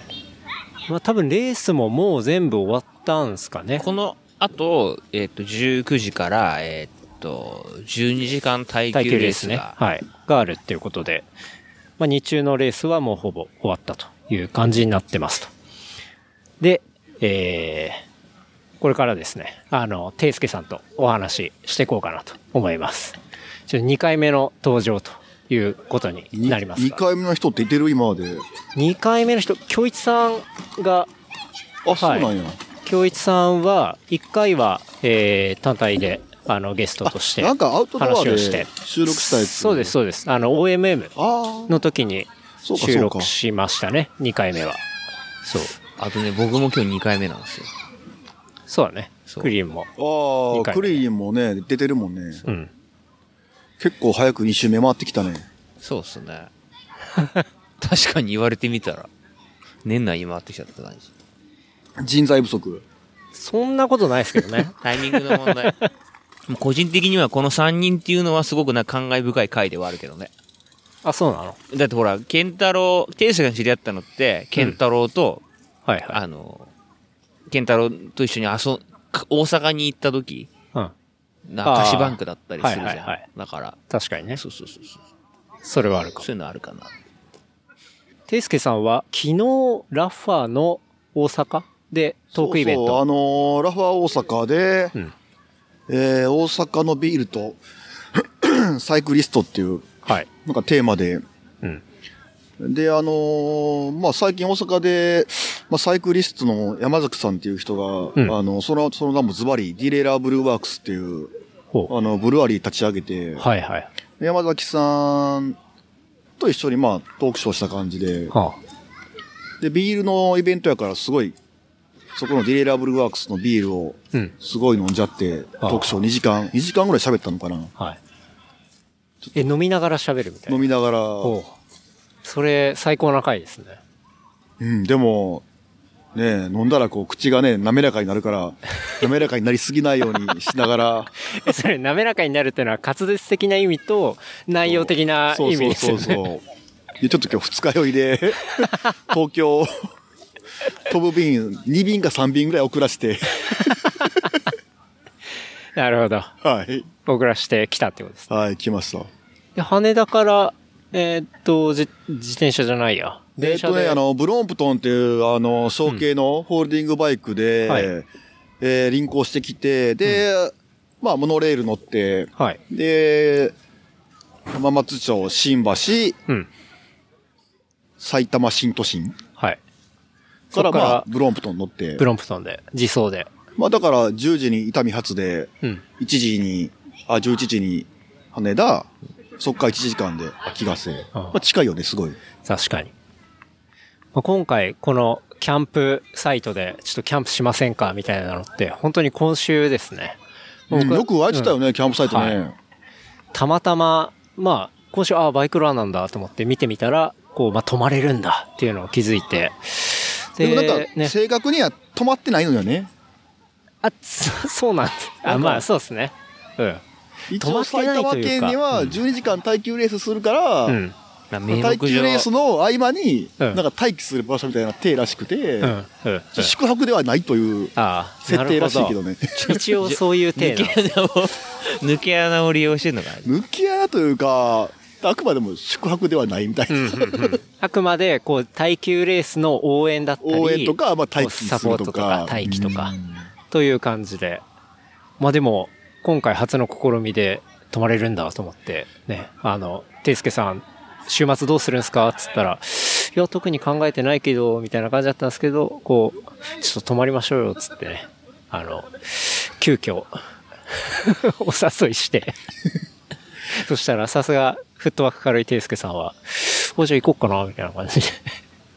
まあね、テントとかね、寝袋だけうんクリーン家にね、さっきの送っておいて、昨日の朝届いたそうですね。空輸で。空輸でで、もう今ね、あの、テントも張り終わって、まあこれから、あとは飲んで応援してと。ね、なんか7時からね、うん。 12時間耐久レース始まるからそうあるから感じですけど、まあすごいイベントやね。すごいですよね。人夜になっても人減らないうん。逆にちょっと増えてきてるもんね。この辺はだからキャンプサイトだから人増えてるかもしれないですねうん確かにいやデスケさんはごいバイクロアって結構昔から来てー。たなんんですかかあんま覚えてないねんけど、なんか第2回うん。か第3回か、多分来てるんよね。はあはあはあブースも出店した記憶あんのよね。うん。その時と比べてもう8回目なんで相当いや、す様変わごりい、してもるう。場所も多分全然変わってるし、うんで、なんか多分ね、当時はまだそこまでキャンプブームが来てなくて、なるほど。でもなんか、そっから多分キャンプブームがすごくなって、ね、なんかそれであこう乗っかってドッキングして、はいイベントを大きくしてる、やっぱうりんバイクロアの運営メンバーはすごいよね、やっぱうり。ん。確かに。うんとにかく今回、まあ、聞いた話によるとテントサイトの予想人数っていうのは大体まあ100名ぐらいかなみたいなことを思ってたらしいんですけどこう結局蓋を開けたら今回300人っていうだから、まあ、このロケーションでキャンプできるんだったら、んすごいと思うよね。ほんそうですよね、うんんだって、まあ、さっきもちょっと話したんですけど通りがけのあのカメラを構えたおじさんが「えここ今日泊まれるんですか?」みたいな「僕ここやっぱキャンプできたら最高だなと思ってたんです」みたいないやー人だがかいら、ましたからねいやもうそれぐらい素晴らしいよね、この場所はね。なんかすごいロケーション良くてでしかもこうキャンプサイトにいるとちょっとチルできる感じじゃないですかうんでえっ、とレースとか見たりあの本部の方に行くとなんかなんていうんですかね街に行くみたいな感じでうんなんかお店もいっぱいありますしなんかね、ビールも美味しいクラフトビールが繋がってて、飲食もね、うんカレーとかおでんとかあって、ですよねで、チャリ関係の物販がちょっとセールで安かったりとか、うんうんまあほんとこう、さっきも言ったけど、フジロックのチャリ版みたいなね、はいはいはい確かにこれもフジロック規模になんか、まあ自転車レースがまあ音楽やと思うねんけど、うん別に音楽楽しまなくても、うんなんか物販とか、確そかうにいう雰囲気だけで、そうキャンプだけでなんか満足できちゃうみたいかもな。しれないうんうんこれなんかますます大きくなるんじゃないのかない予感がすごいやでーすねなんかね、すごいね。すごいしか言え ないね。なんか物販といえばていすけさんも最近また B2 を作ってはい、第2弾ね。ですよね前はえっ、と一応 THC プロダクション名義っていうことなんですえかっ、ね、と、前の収録の時って、第1弾の帽子ってまだ作ってなかったまだ作ってなかったと思いますね確かそうなんですよね。そうそう。だから、多分、前回の収録の間に、うんまあ、2回帽子を作ってて、うんまあ、第2弾はね、うん B、アクリルの B2 を作って、うん今そねの我々3人かぶってますけどねうんそれで言うとね今3人ともはい、同その揃いの同じ帽子 B2 ををかぶかっぶってて謎の集団で夜な夜なこ う真っ暗闇の中マイクを立てて収録しているっていうちょっと謎の光景になってるんですけど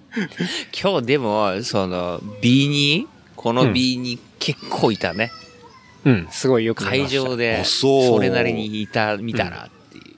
言や、またね嬉しいよねう。んまあ、そのキャップと B にですけどあのアリババで作ったっていう、はい、その話しますか。はい、話をちょっと聞きたいなと思っていてなんかまあアリババって初めて聞く人に説明するとまあ中国のアマゾンみたいなまあそんなイメージだと思ったんですけちょどっと違うかな。そう、んその商品まで作れるっていうところが僕結構びっくりしてなんかどうやってあれはやっていくものなんですかえーっとね、アマゾンではないのかな。だからどっちか言うと、いろんなこう、サプライヤー、はいはい。業者が、いっぱい出店してるっていう感じで、うんうん例えば、あのー帽子を作ろうと思って、その帽子の会社を検索すると、うんいや、うちはこんなのが作れますよっていう感じで、まあ、いっぱい画像が貼ってあって、はいはいそれが明らかに、例えば、ニューエラとか、うん。なんか、例えばどっかの、あの、ポーラーとか、はい。思いっきりその企業ロゴが入ってて、ほで、正直、わけわかんないのよね。う。うん。え、それは実際にニューエラだったり、ポーラの、えーものを作ってる。いやもうそれすら分からへんねんってことなですかあ、それも謎なんですね。だから、結局、あのー多分ニューエラぐらいになると、うんその、コンプライアンスというか、あれがうるさいから、うん多分中国のサプライヤーに、それを許さないと思うのよね。うん。まあそうですよ、ロね。ゴの使用とか。うんうんだから、多分ほとんどの場合は、あの、勝手に画像をパクってきて、はで、うちはこんなのが作れますよっていあうう。うんパターンがほとんどやと思う。多分なるほど。だから、まあ、製造する工場とかにまあつながっている、まあそういう人たち。まあ、すうん、なんかそれもねが、結出して構るってことだパターンがあって、本当に工場の人が出してる、多分、アマゾン、アマゾンじゃないや、アリババのアカウントもあると思うし、ひょっとしたらその工場の間にうん、一回商社とか問屋が入って、そこがこう、あのーまあ、ハンドリングしてるケースもあると思うし、うんうん。だから、それは多分ね、あのーパターンがいっぱいあって、うん多分、本当にわかんないと思う。うん。なるほど。実態が結構分かりづらい。全然わからない。うん。だから、俺も結局その、まあ帽子を作りたいと思って、はい。で、その帽子屋さんの、まあアカウントを死ぬほどチェックして、はい。そしたらちょっとこう、まあ作りたい感じのキャップ、はい。おしゃれな感じのキャップの画像の写真を発見して、うんうん。あ、これいいなと思って。だあからそのなんか、もちろんパクってきてんねんけどあ、うん。そのパクってきてるなんか、アイテムのセンスがいいなってちょっと思ってん。なる ほど。多分それもいろんなとこからサンプリングし多てる分んでしょうね、けど今のトレンドに乗っかってるな、みたいな。はいはいで、それで、あ、ここいいなと思って、で、まあ、コンタクトをしたら、もはい。う多分そこはすごい本当に、あの、工場で、うん。で、すごいこう話も早くて、うんまあ、すごいいい勉強になってるよね、現在進行形で。うん。うん。いや、なんか僕のアリババのイメージって、アリババ .com のイメージがすごい強くてうん、で、あそこって一応通販も普通にやってるじゃないですか、商品の通販アも。リババやってるのかなそうややってると思いまあすそうやっててで結構安い、まあ、パーツだったりとか、まあ、日本でも入ってきてるメイドインチャイナのものが結構安く買えるこう通販サイトとして見てたんですよそれ1個からでも1個からでも多分それはアリエクスプレスじゃなくてあれそれアリエクスプレスの方かなアリババが基本的に B2B で、うんはいで、アリエクスプレスが、うんあのー B2C なのよ。あーなるだかほらど基本的にアリババはロットがすごいでかい。だから帽子作ろうと思ったあーらそうなん最だ低100とか。はいはいはいでもアリエクスプレスは、あのー例えば、ジャージも1枚から注文できたりとか。はあはあなるほどまあその回ちょっと高いのよね。うーんまあそれは当然ミニあの小さいロットになったらそうそうそうそう単価上がりますからねで俺はまあ帽子はそこそこ数を作ったから、まうんあアリババで作ってんけど、はいはいはいあのーすごいこう、なんか、中国人と仕事をするな、これか、みた いな、うんもう、事件が立て続けに残って、事件事件というかそ、れちょっと聞きたいですね。えまずだからそれでいいなと思ったところにコンタクトを取って、うんでコンタクトは何で取るんですかコンタクトはね、なんかアリババで、質問したのかななんか、いや、お前んとこの、この画像のキャップを、はい、まあ、2色で、まあ、うん50、50作りたいって。うんうんでこんメーなルデしたザらインでみたいなそしたら、アリババのシステム上のメールが使えて、はいで、それですぐメール返ってきて、ほで、初めはまあその、アリババ上のメールでやり取りしてたんやけど、う。うんうん。ちょっとやっぱりこう、俺のレスポンスが悪いというか、はい。その、Google に、アリババからメール届いてるよって Google 先生に言われて、はい Gmail に、うんで Gmail 見て、あ、そっから、あ、じゃあメール見に行こう思ってアリババに飛んで、うん。アリババログインして、うんで、メールを見て返信する。ちょっとやっぱりこう、レスポンスが悪くて、うんうんうん。まあ、ちょっと多め分んどくちさょいっですとね。向こうがイライラしてきたんやろね。うんうん。ちょっと、あの、WhatsApp でうん、やりとりしようぜって。ほう。あ、 WhatsApp で WhatsApp か。はい。 LINE じゃないんやと思って。で、わかったって言って。で、こっちの携帯の番号。うんうん。だから、まあ、向こうから、あの、連絡するには、まあ、日本の国番号やから、まあ、プラスうんうん81。そうですね。で0抜いて、まあ、プラス8190はいはいの。番号を教えたら、ん速攻パッて、WhatsApp でメールが来て、うん。もうその瞬間からもうなんか加速ぶりがやばくて、もう、頻繁に確認事項来るっていう感じですか。確認も確認の嵐 だから多分ね、うんなんか例えばいられとか、い比較的重いファイルを、うん WhatsApp で添付したら、んちょっと待ってって、うんなんかうちの回線が遅い遅いから、じゃあちょっと PC で開くよとか多分常にスマホで仕事をしてるんやと思うね向なこるうほはど。ね。はいはいはい。で、工場サンプルとか、んカラーチャートとか、バーって多分そこまで写真撮って、で、色はこんだけあるとか、はいはいすぐこう送ってきて、ほこっから選んでくれとか、もうそれが全部、えっ、と、WhatsApp 上で全部 WhatsApp 上。やられるってことですね。そう。で例えばこっちはアリババの上で、うん例えば、あの、ブルーが50、うんえーカーキが50、はいいうふうにちゃんと数もオーダーしてるのに、うん。それでももう最後にもう一回確認するから、うんうん教えてくれとか、なるほど。え、なんか普通、例えばキャップ1個作る、日本で作ろうとしたら、うんまあそういう吉田さんのところに行って、じゃあ一旦カラーサンプル今度お持ちしますねみたいな話だったりで、こう絶対何往復もそうももうねのすごい時間かかるはずじゃないですか。それがないってことですね。全くない。あで、いや、あの、先日は、あの、わざわざお越しいただきありがとうございます。どうこうみたいな、そう挨拶とか全くな いから、あまあそれはあの日本以外のビジネスメール大体ない感じで、全くないよねそれよりさらに多分ダイレクトな感じってこともでうすよね。要件だけ。うんで、それで、まあ、一番受けたのが、んなんか、まあ、こっちがクライアントで、こっちの要求するものを作ってくれたらいいのに、はい。結構こっちのデザインダメ出しを入れてくるっていう。えこれはこうした方がいいよと か。でも、うでも確かに向こうも、はいもう世界中のサプライヤー、世界中のこの、なんやろ、カスタマーとやり取りして、うんはい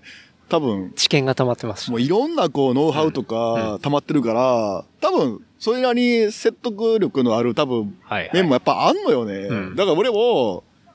ええと思うけど、はいこいつすごいな。客のことダメ出しをしよったとか思うけど、確かに。ああ、でもやっぱり、ああ、こっちの方がいいかなとか、へええちなみにキャップで言ったらどこをダメ出しさダメ出しっていうかそういう提案が来たんですかあーあとね、例えばね、あのーまあ、フロントパネルに、はいあのー直径5センチで刺繍を入れてんけど、は結構5センチじゃやっぱりディテールが出なくて、刺繍だったいなら。るほどで、まあ、まあ6センチにしてんけど、はいで俺は5にしたくて、うんうんでも6の方が絶対いいって譲らへ んのよ。大概6だから、みたいな。そうか定介さん的には別にそのワッペン6にすると相当でかいイちょメーっジにとなでるかいかかならっってていう。ことですよで、ねやっぱり、うんまあ、6の方が、多分その、リスの顔とか、はいはいディテールも出しやすいし、向こうはうんうん。技術的に。だから、いや、それは技術的にやりやすいから、6を主張するのか、うんいや本当に6の方がかっこよく見えるから、そう言ってるのか分かんないし。確かに、うんん結構ね、なんか、まあ、容赦なく、やっぱりダメ出しそういう提案がしてくなるるねほどねで、あとやっぱり、あのーなんか、やっぱり、フィードバックはい、フィードバック命。うん、だから、あのーまあそのアリババのシステムってすごくて、はいオーダーして、うん多分、彼らが着手するためには、デポジットかな多分半分ぐらいあ必要なんです必ね。要なん入金が。まあ、それはアリババの上でクレジットカードで支払いできるねんけど、で、それで、まあ、彼ら仕事を開始すんねんけど、はいあれ多分やけど、アリババのシステム上、彼らの方には、あの、カスタマーが半金払いましたっていう風にメールは来ると思うねんけど、うんでも実際には半金彼ら入ってないに多分。ああ、なるほど。で、それでほ、商品ができた、うん残り払ってって言われて、あ、じゃあ、もう半分払うわって言って、うはい、はで、い。発送されるやん。うんで、発送したら、まあ、トラッキングナンバーがナンバーが送られてきて、うん発送されましたっていうふうに、アリババからメールが来て、うんで、それで、実際届きました。うんで、届いたら、結構 DHL とかを使ってると、まあ、向こうにも届いたっていうふうに連絡が行くから、うんうんまあ、すぐやっぱり連絡来て、届いたかって。はい。で、その、パッキングはどうだったとか、クオリティはどうだとか、うんうんすげえフィードバックをくれってすごく言ってくるのよね。ああ、なるほど。で、あのーで、こっちが満足したら、アリババの上で、届きましたってボタンをピッと押すのよね、コンファームすると、はいそこで初めて彼らに全額送金されるっていうシステムみたいやん、どうやなら。るほど。だから、その、じゃあ納品まで半分の金額っていうのは、途中でこうアリババで止まってるっていうこそうとやでね。すよね。多分ね、システム的には。だから、彼ら的には、その、ちゃんとしたカスタマーが満足するクオリティのものを作らないと、うんうあんの、お金にならないし、うんで、っていうプことラでス、こっちもこう、なんか、不安な気持ちが若干かまされるやん。うんうん最悪はアリババのシステム側に、はい多分ごねたら、うん多分その半半金金返ってく戻るってとかくるというかそういう多分、あのサービスがあると思うからもちろん、はいヤフオクみたいな感じで、はいはでプラスあとはあのーとりあえず評価してくれって言ってくんねんほあのーサプライヤーを、ううんまあ、星5かな満点星5で評価するシステムがあって、でそれをあのーとりあえずいい評価入れてくれほうで、プラス、あの、いい評価を入れると、お前の次のオーダーで、例えば帽子をはい、プラス10個多めに入れるとか、なるほあの、5%ディスカウントするよとか、どは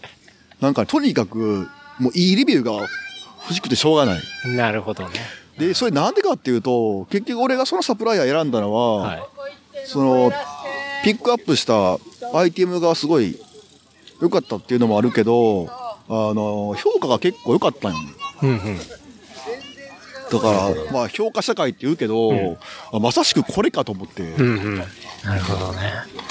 多分こうアリババが囲っているそういうサプライヤーというか、まあ、そういう人も評価が悪くなってくると今度はアリババですら仕事ができなくなったりとかもするんじゃないですかね,、うん多分ねうん、当然だから、やっぱり、ね、中国人の商売って結構、なんか騙す騙されみたいなイメージがあるけど、はい逆にそれがゆえに、んそこまでガチガチのシステムを作ったんかなって気がすごいする。なるほどね確かで、に今、あのー自転車のジャージをはいこの間作って、うんうんで、まあ、その帽子作ったサプライヤーに、うんあの、いや、ちょっとチャリンコのジャージを作りたいんよねって、うんうんいきなりだから正を着て、あはあいと思ってアイディア浮かんだから、んうんいきなりお起きた瞬 間に、ちょっと待ってワッツアップで、朝起きてアイディア浮かんだってすそうごワいですねッツアップで、 ジャージ作れるってメールしたら、はいはいもう5秒ぐらいでイエスって帰ってきて、だから基本的にあいつらの商売ノーって言わないって飲んでないんですよねイエスって言ったとこから対策考えるじゃないですかそうでそれでいいっすねあイエスって帰ってきて、はいえでも、まあ、そその時は、うんちゃんとしたこのロードバイク用の前にジッパーとか背中にポケットなの結構ちゃんとしたジャージで、うんうんそのマウンテンバイクとかみたいなそういうなんかあっち系のジャージだったら作れるけど、はいちょっとこれはあ無理って言われてへー結構無理なもんははっきり無理って言うのよ。あそうなんですか、うなんか意外っすでねやっぱりロットがやっぱり5枚とかやったら、うんちょっとやっぱりこうあ少ないアリババでは、うん、少ないロットが。うんなるほどだからそれは、あのーアリエクスプレスではい探して、うんで、別のサプライヤー、うんで、それもだから評価数でうん見て、うんうんで、オーダーしていきなりもう決済して、はいそしたら次の日にまたメール来て、はいワッツアップでやろうぜ。またワッツアップやって。そしたら、ジャージもね、1週間で、できたよって写真送られてきて1、週間1で週間のジャージできてん、5枚。マジですかで、は届いてんけど、まあ中国から、深センから届くねんけど、まうあんだから制作に1週間、はい発送に1週間、2週間でジャージできた。あ、それめちゃめちゃのスピードです、すね、ごいよ。ほ、うんんで、なんか、あのー記事も、記事3種類あるから選んでって言って、は動画送られてきて、んその、まあ、スマホで撮ってんねんけど、はいマネキンに着せた、んジャージの生地をこう、指つまんだりとかしながら、ここはこうとか、はい結構ちゃんとした動画、まあ、ちゃんとしたというかまあ、その、スマホで撮影した動画送られてきて、まあどれにする。ちゃんと質感がわかるような質感がわかるように取ってね、そのつまんだりして引っ張ったりとかして、わすげえ、でもこれ、わあ、わかりやすいな、これは、と思って。うんまあ、単純になんかカタログでこうその記事の数値を見るよよりりカラーチャートよりよっぽどこ全然当う、う然ん、わか分かりりややすすいいですよねし、わあ、これか、と思って。なるほどね その WhatsApp の、ジャージのそのサプライヤーはいきなり WhatsApp で1行目、はい、フレンド。はいフレンドもうブロみたいな感じですごいよ来るわけですねだから、その、まあ、その帽子作ったところで、まあ、あの、前々回か、登場したそのチャンヌの、はいあの、オーナーが、チャンネルあのトートバッグ地図はい、うんあの、不戦符、不戦不戦符っていうのかな、あれ。えっ、とですなかんかね使あのい使い捨てみたいな、ペラッペラのトわかりますートバッグみたいなやつ、であれを作りたいって言うから、まさかなと思ってその帽子屋の女の子に、まあ女の子かどうか分からへんねんけどただ WhatsApp のアイコンはがいちょっと可愛い女子のアイコンやから俺は女子と思ってんねんけどおっさんかもしれへんねんけど、まあその子にメールして「不正そのトートバッグ、うんあのこんなん作れる?」ってうんうんメールしたら「イエス!」って帰ってきて さす が「トートバッグ作れるんや」って。ノーと言わないうんうん そしたらもうね、もうすごいハイクオリティで、おー500作ったのかなはい ?500 つ、これ値段いっていいのかな ?500 作って、250ドルえマジっすか、安いっすねだから、1枚だから50セント。うんうんなるほどちゃんと裏表も印刷してあって、あのピンクのやつですよねあれのまた、あれは多分ね、1回作ったやつは日本で作ったから、片側にしか印刷してなくて、ロゴが。うんうんでも、アリアバでやったやつは両方とも印刷して、で、250ドルで、いや、送料が250ドル送料が200 100, 100円とか。あなるまあ多分だから、トートバッグ作れるかって俺がメールして、イエスって言った瞬間に、トートバッグどこできるかなみたいなっ。ていうことですよねもう探してくるんやろね探すんでしょうねでもめっちゃ早かった、それも。いやなんかそのスピード感で物が作れるってなかなかこう普通に暮らしてたらないですから、うんなんか、その中国のスピード感っていうのは結構恐るべしな感じです、あれはやばい。うん、うんなんか、もうこっちがすごいこう、なんかまた昭和に生きてる気分になるよね。ああいう世界に触れるとマジで。うん確かにだから結構やっぱプロトタイプとか、まあ、何でも、うん結構テック系の IoT のデバイスだったりとかそういう新しいものとかも、まあ、全部最近当然試作品はもう中国のその深センの方でやったりとかしてるって話を聞いたりしてまあ多分そのスピード感だからなんでしょうねだからもうなんか、多分現状やっぱり英語っていうハードルが結構高くて、で、まあ、すごい彼ら中国人、英語もすごく上手くて、んもうネイティブ並みの英語えで連絡くんねんけど、はいはい多分、英語なんかそのうちさ、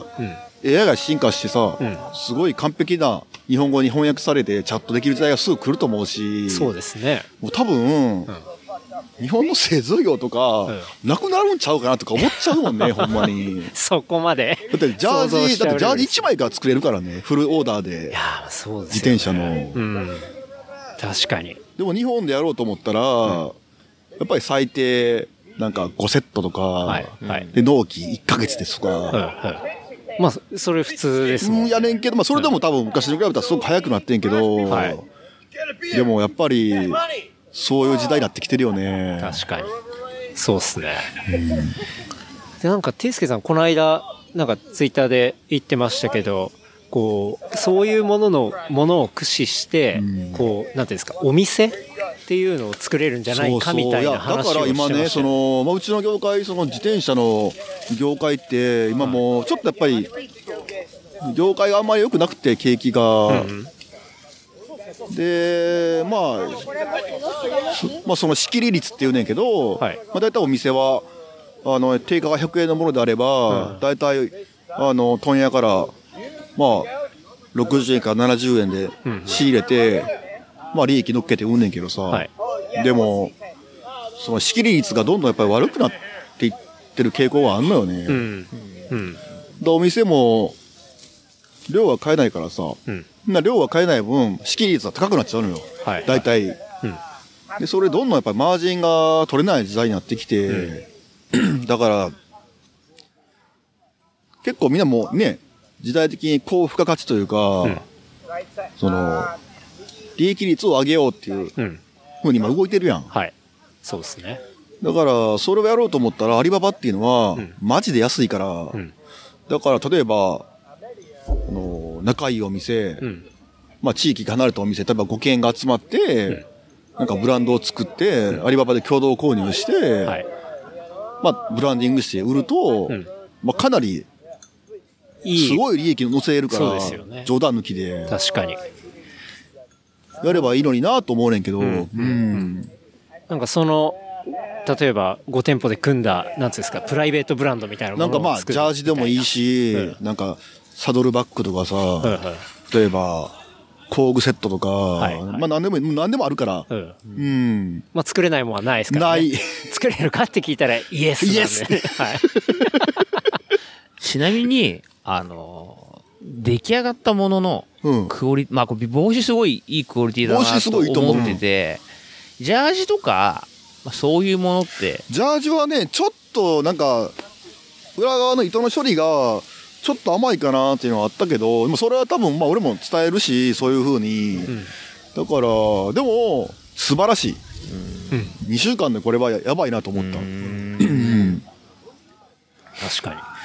うそれ知っちゃったらあれじゃないですかもう国内でジャージ作るって人本当いなくなっちゃいますね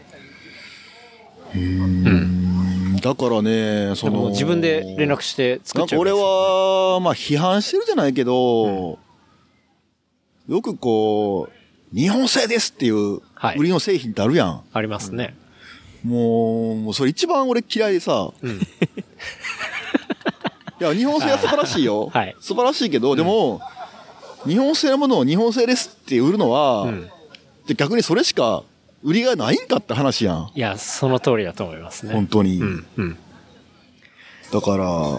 だって僕らみんなさ、中国製の iPhone を握ってるわけやん。そうですね中国製のスニーカーを履いてさ、デザインインカリフォルニアですけど、カプチ、えー、なんて。クパチーノクパチーノカリフォルニア。だから、うーん、なんか、そのね、日本製の誇りを持つとか、そんなんもう全然素晴らしいし、尊敬するけど日本で物を作ってることに対しては、でも、やっぱり、中国製やろっていう、馬鹿にするのは本当に良くないと思う。うんうんあっという間にやられちゃうと思う。うんうん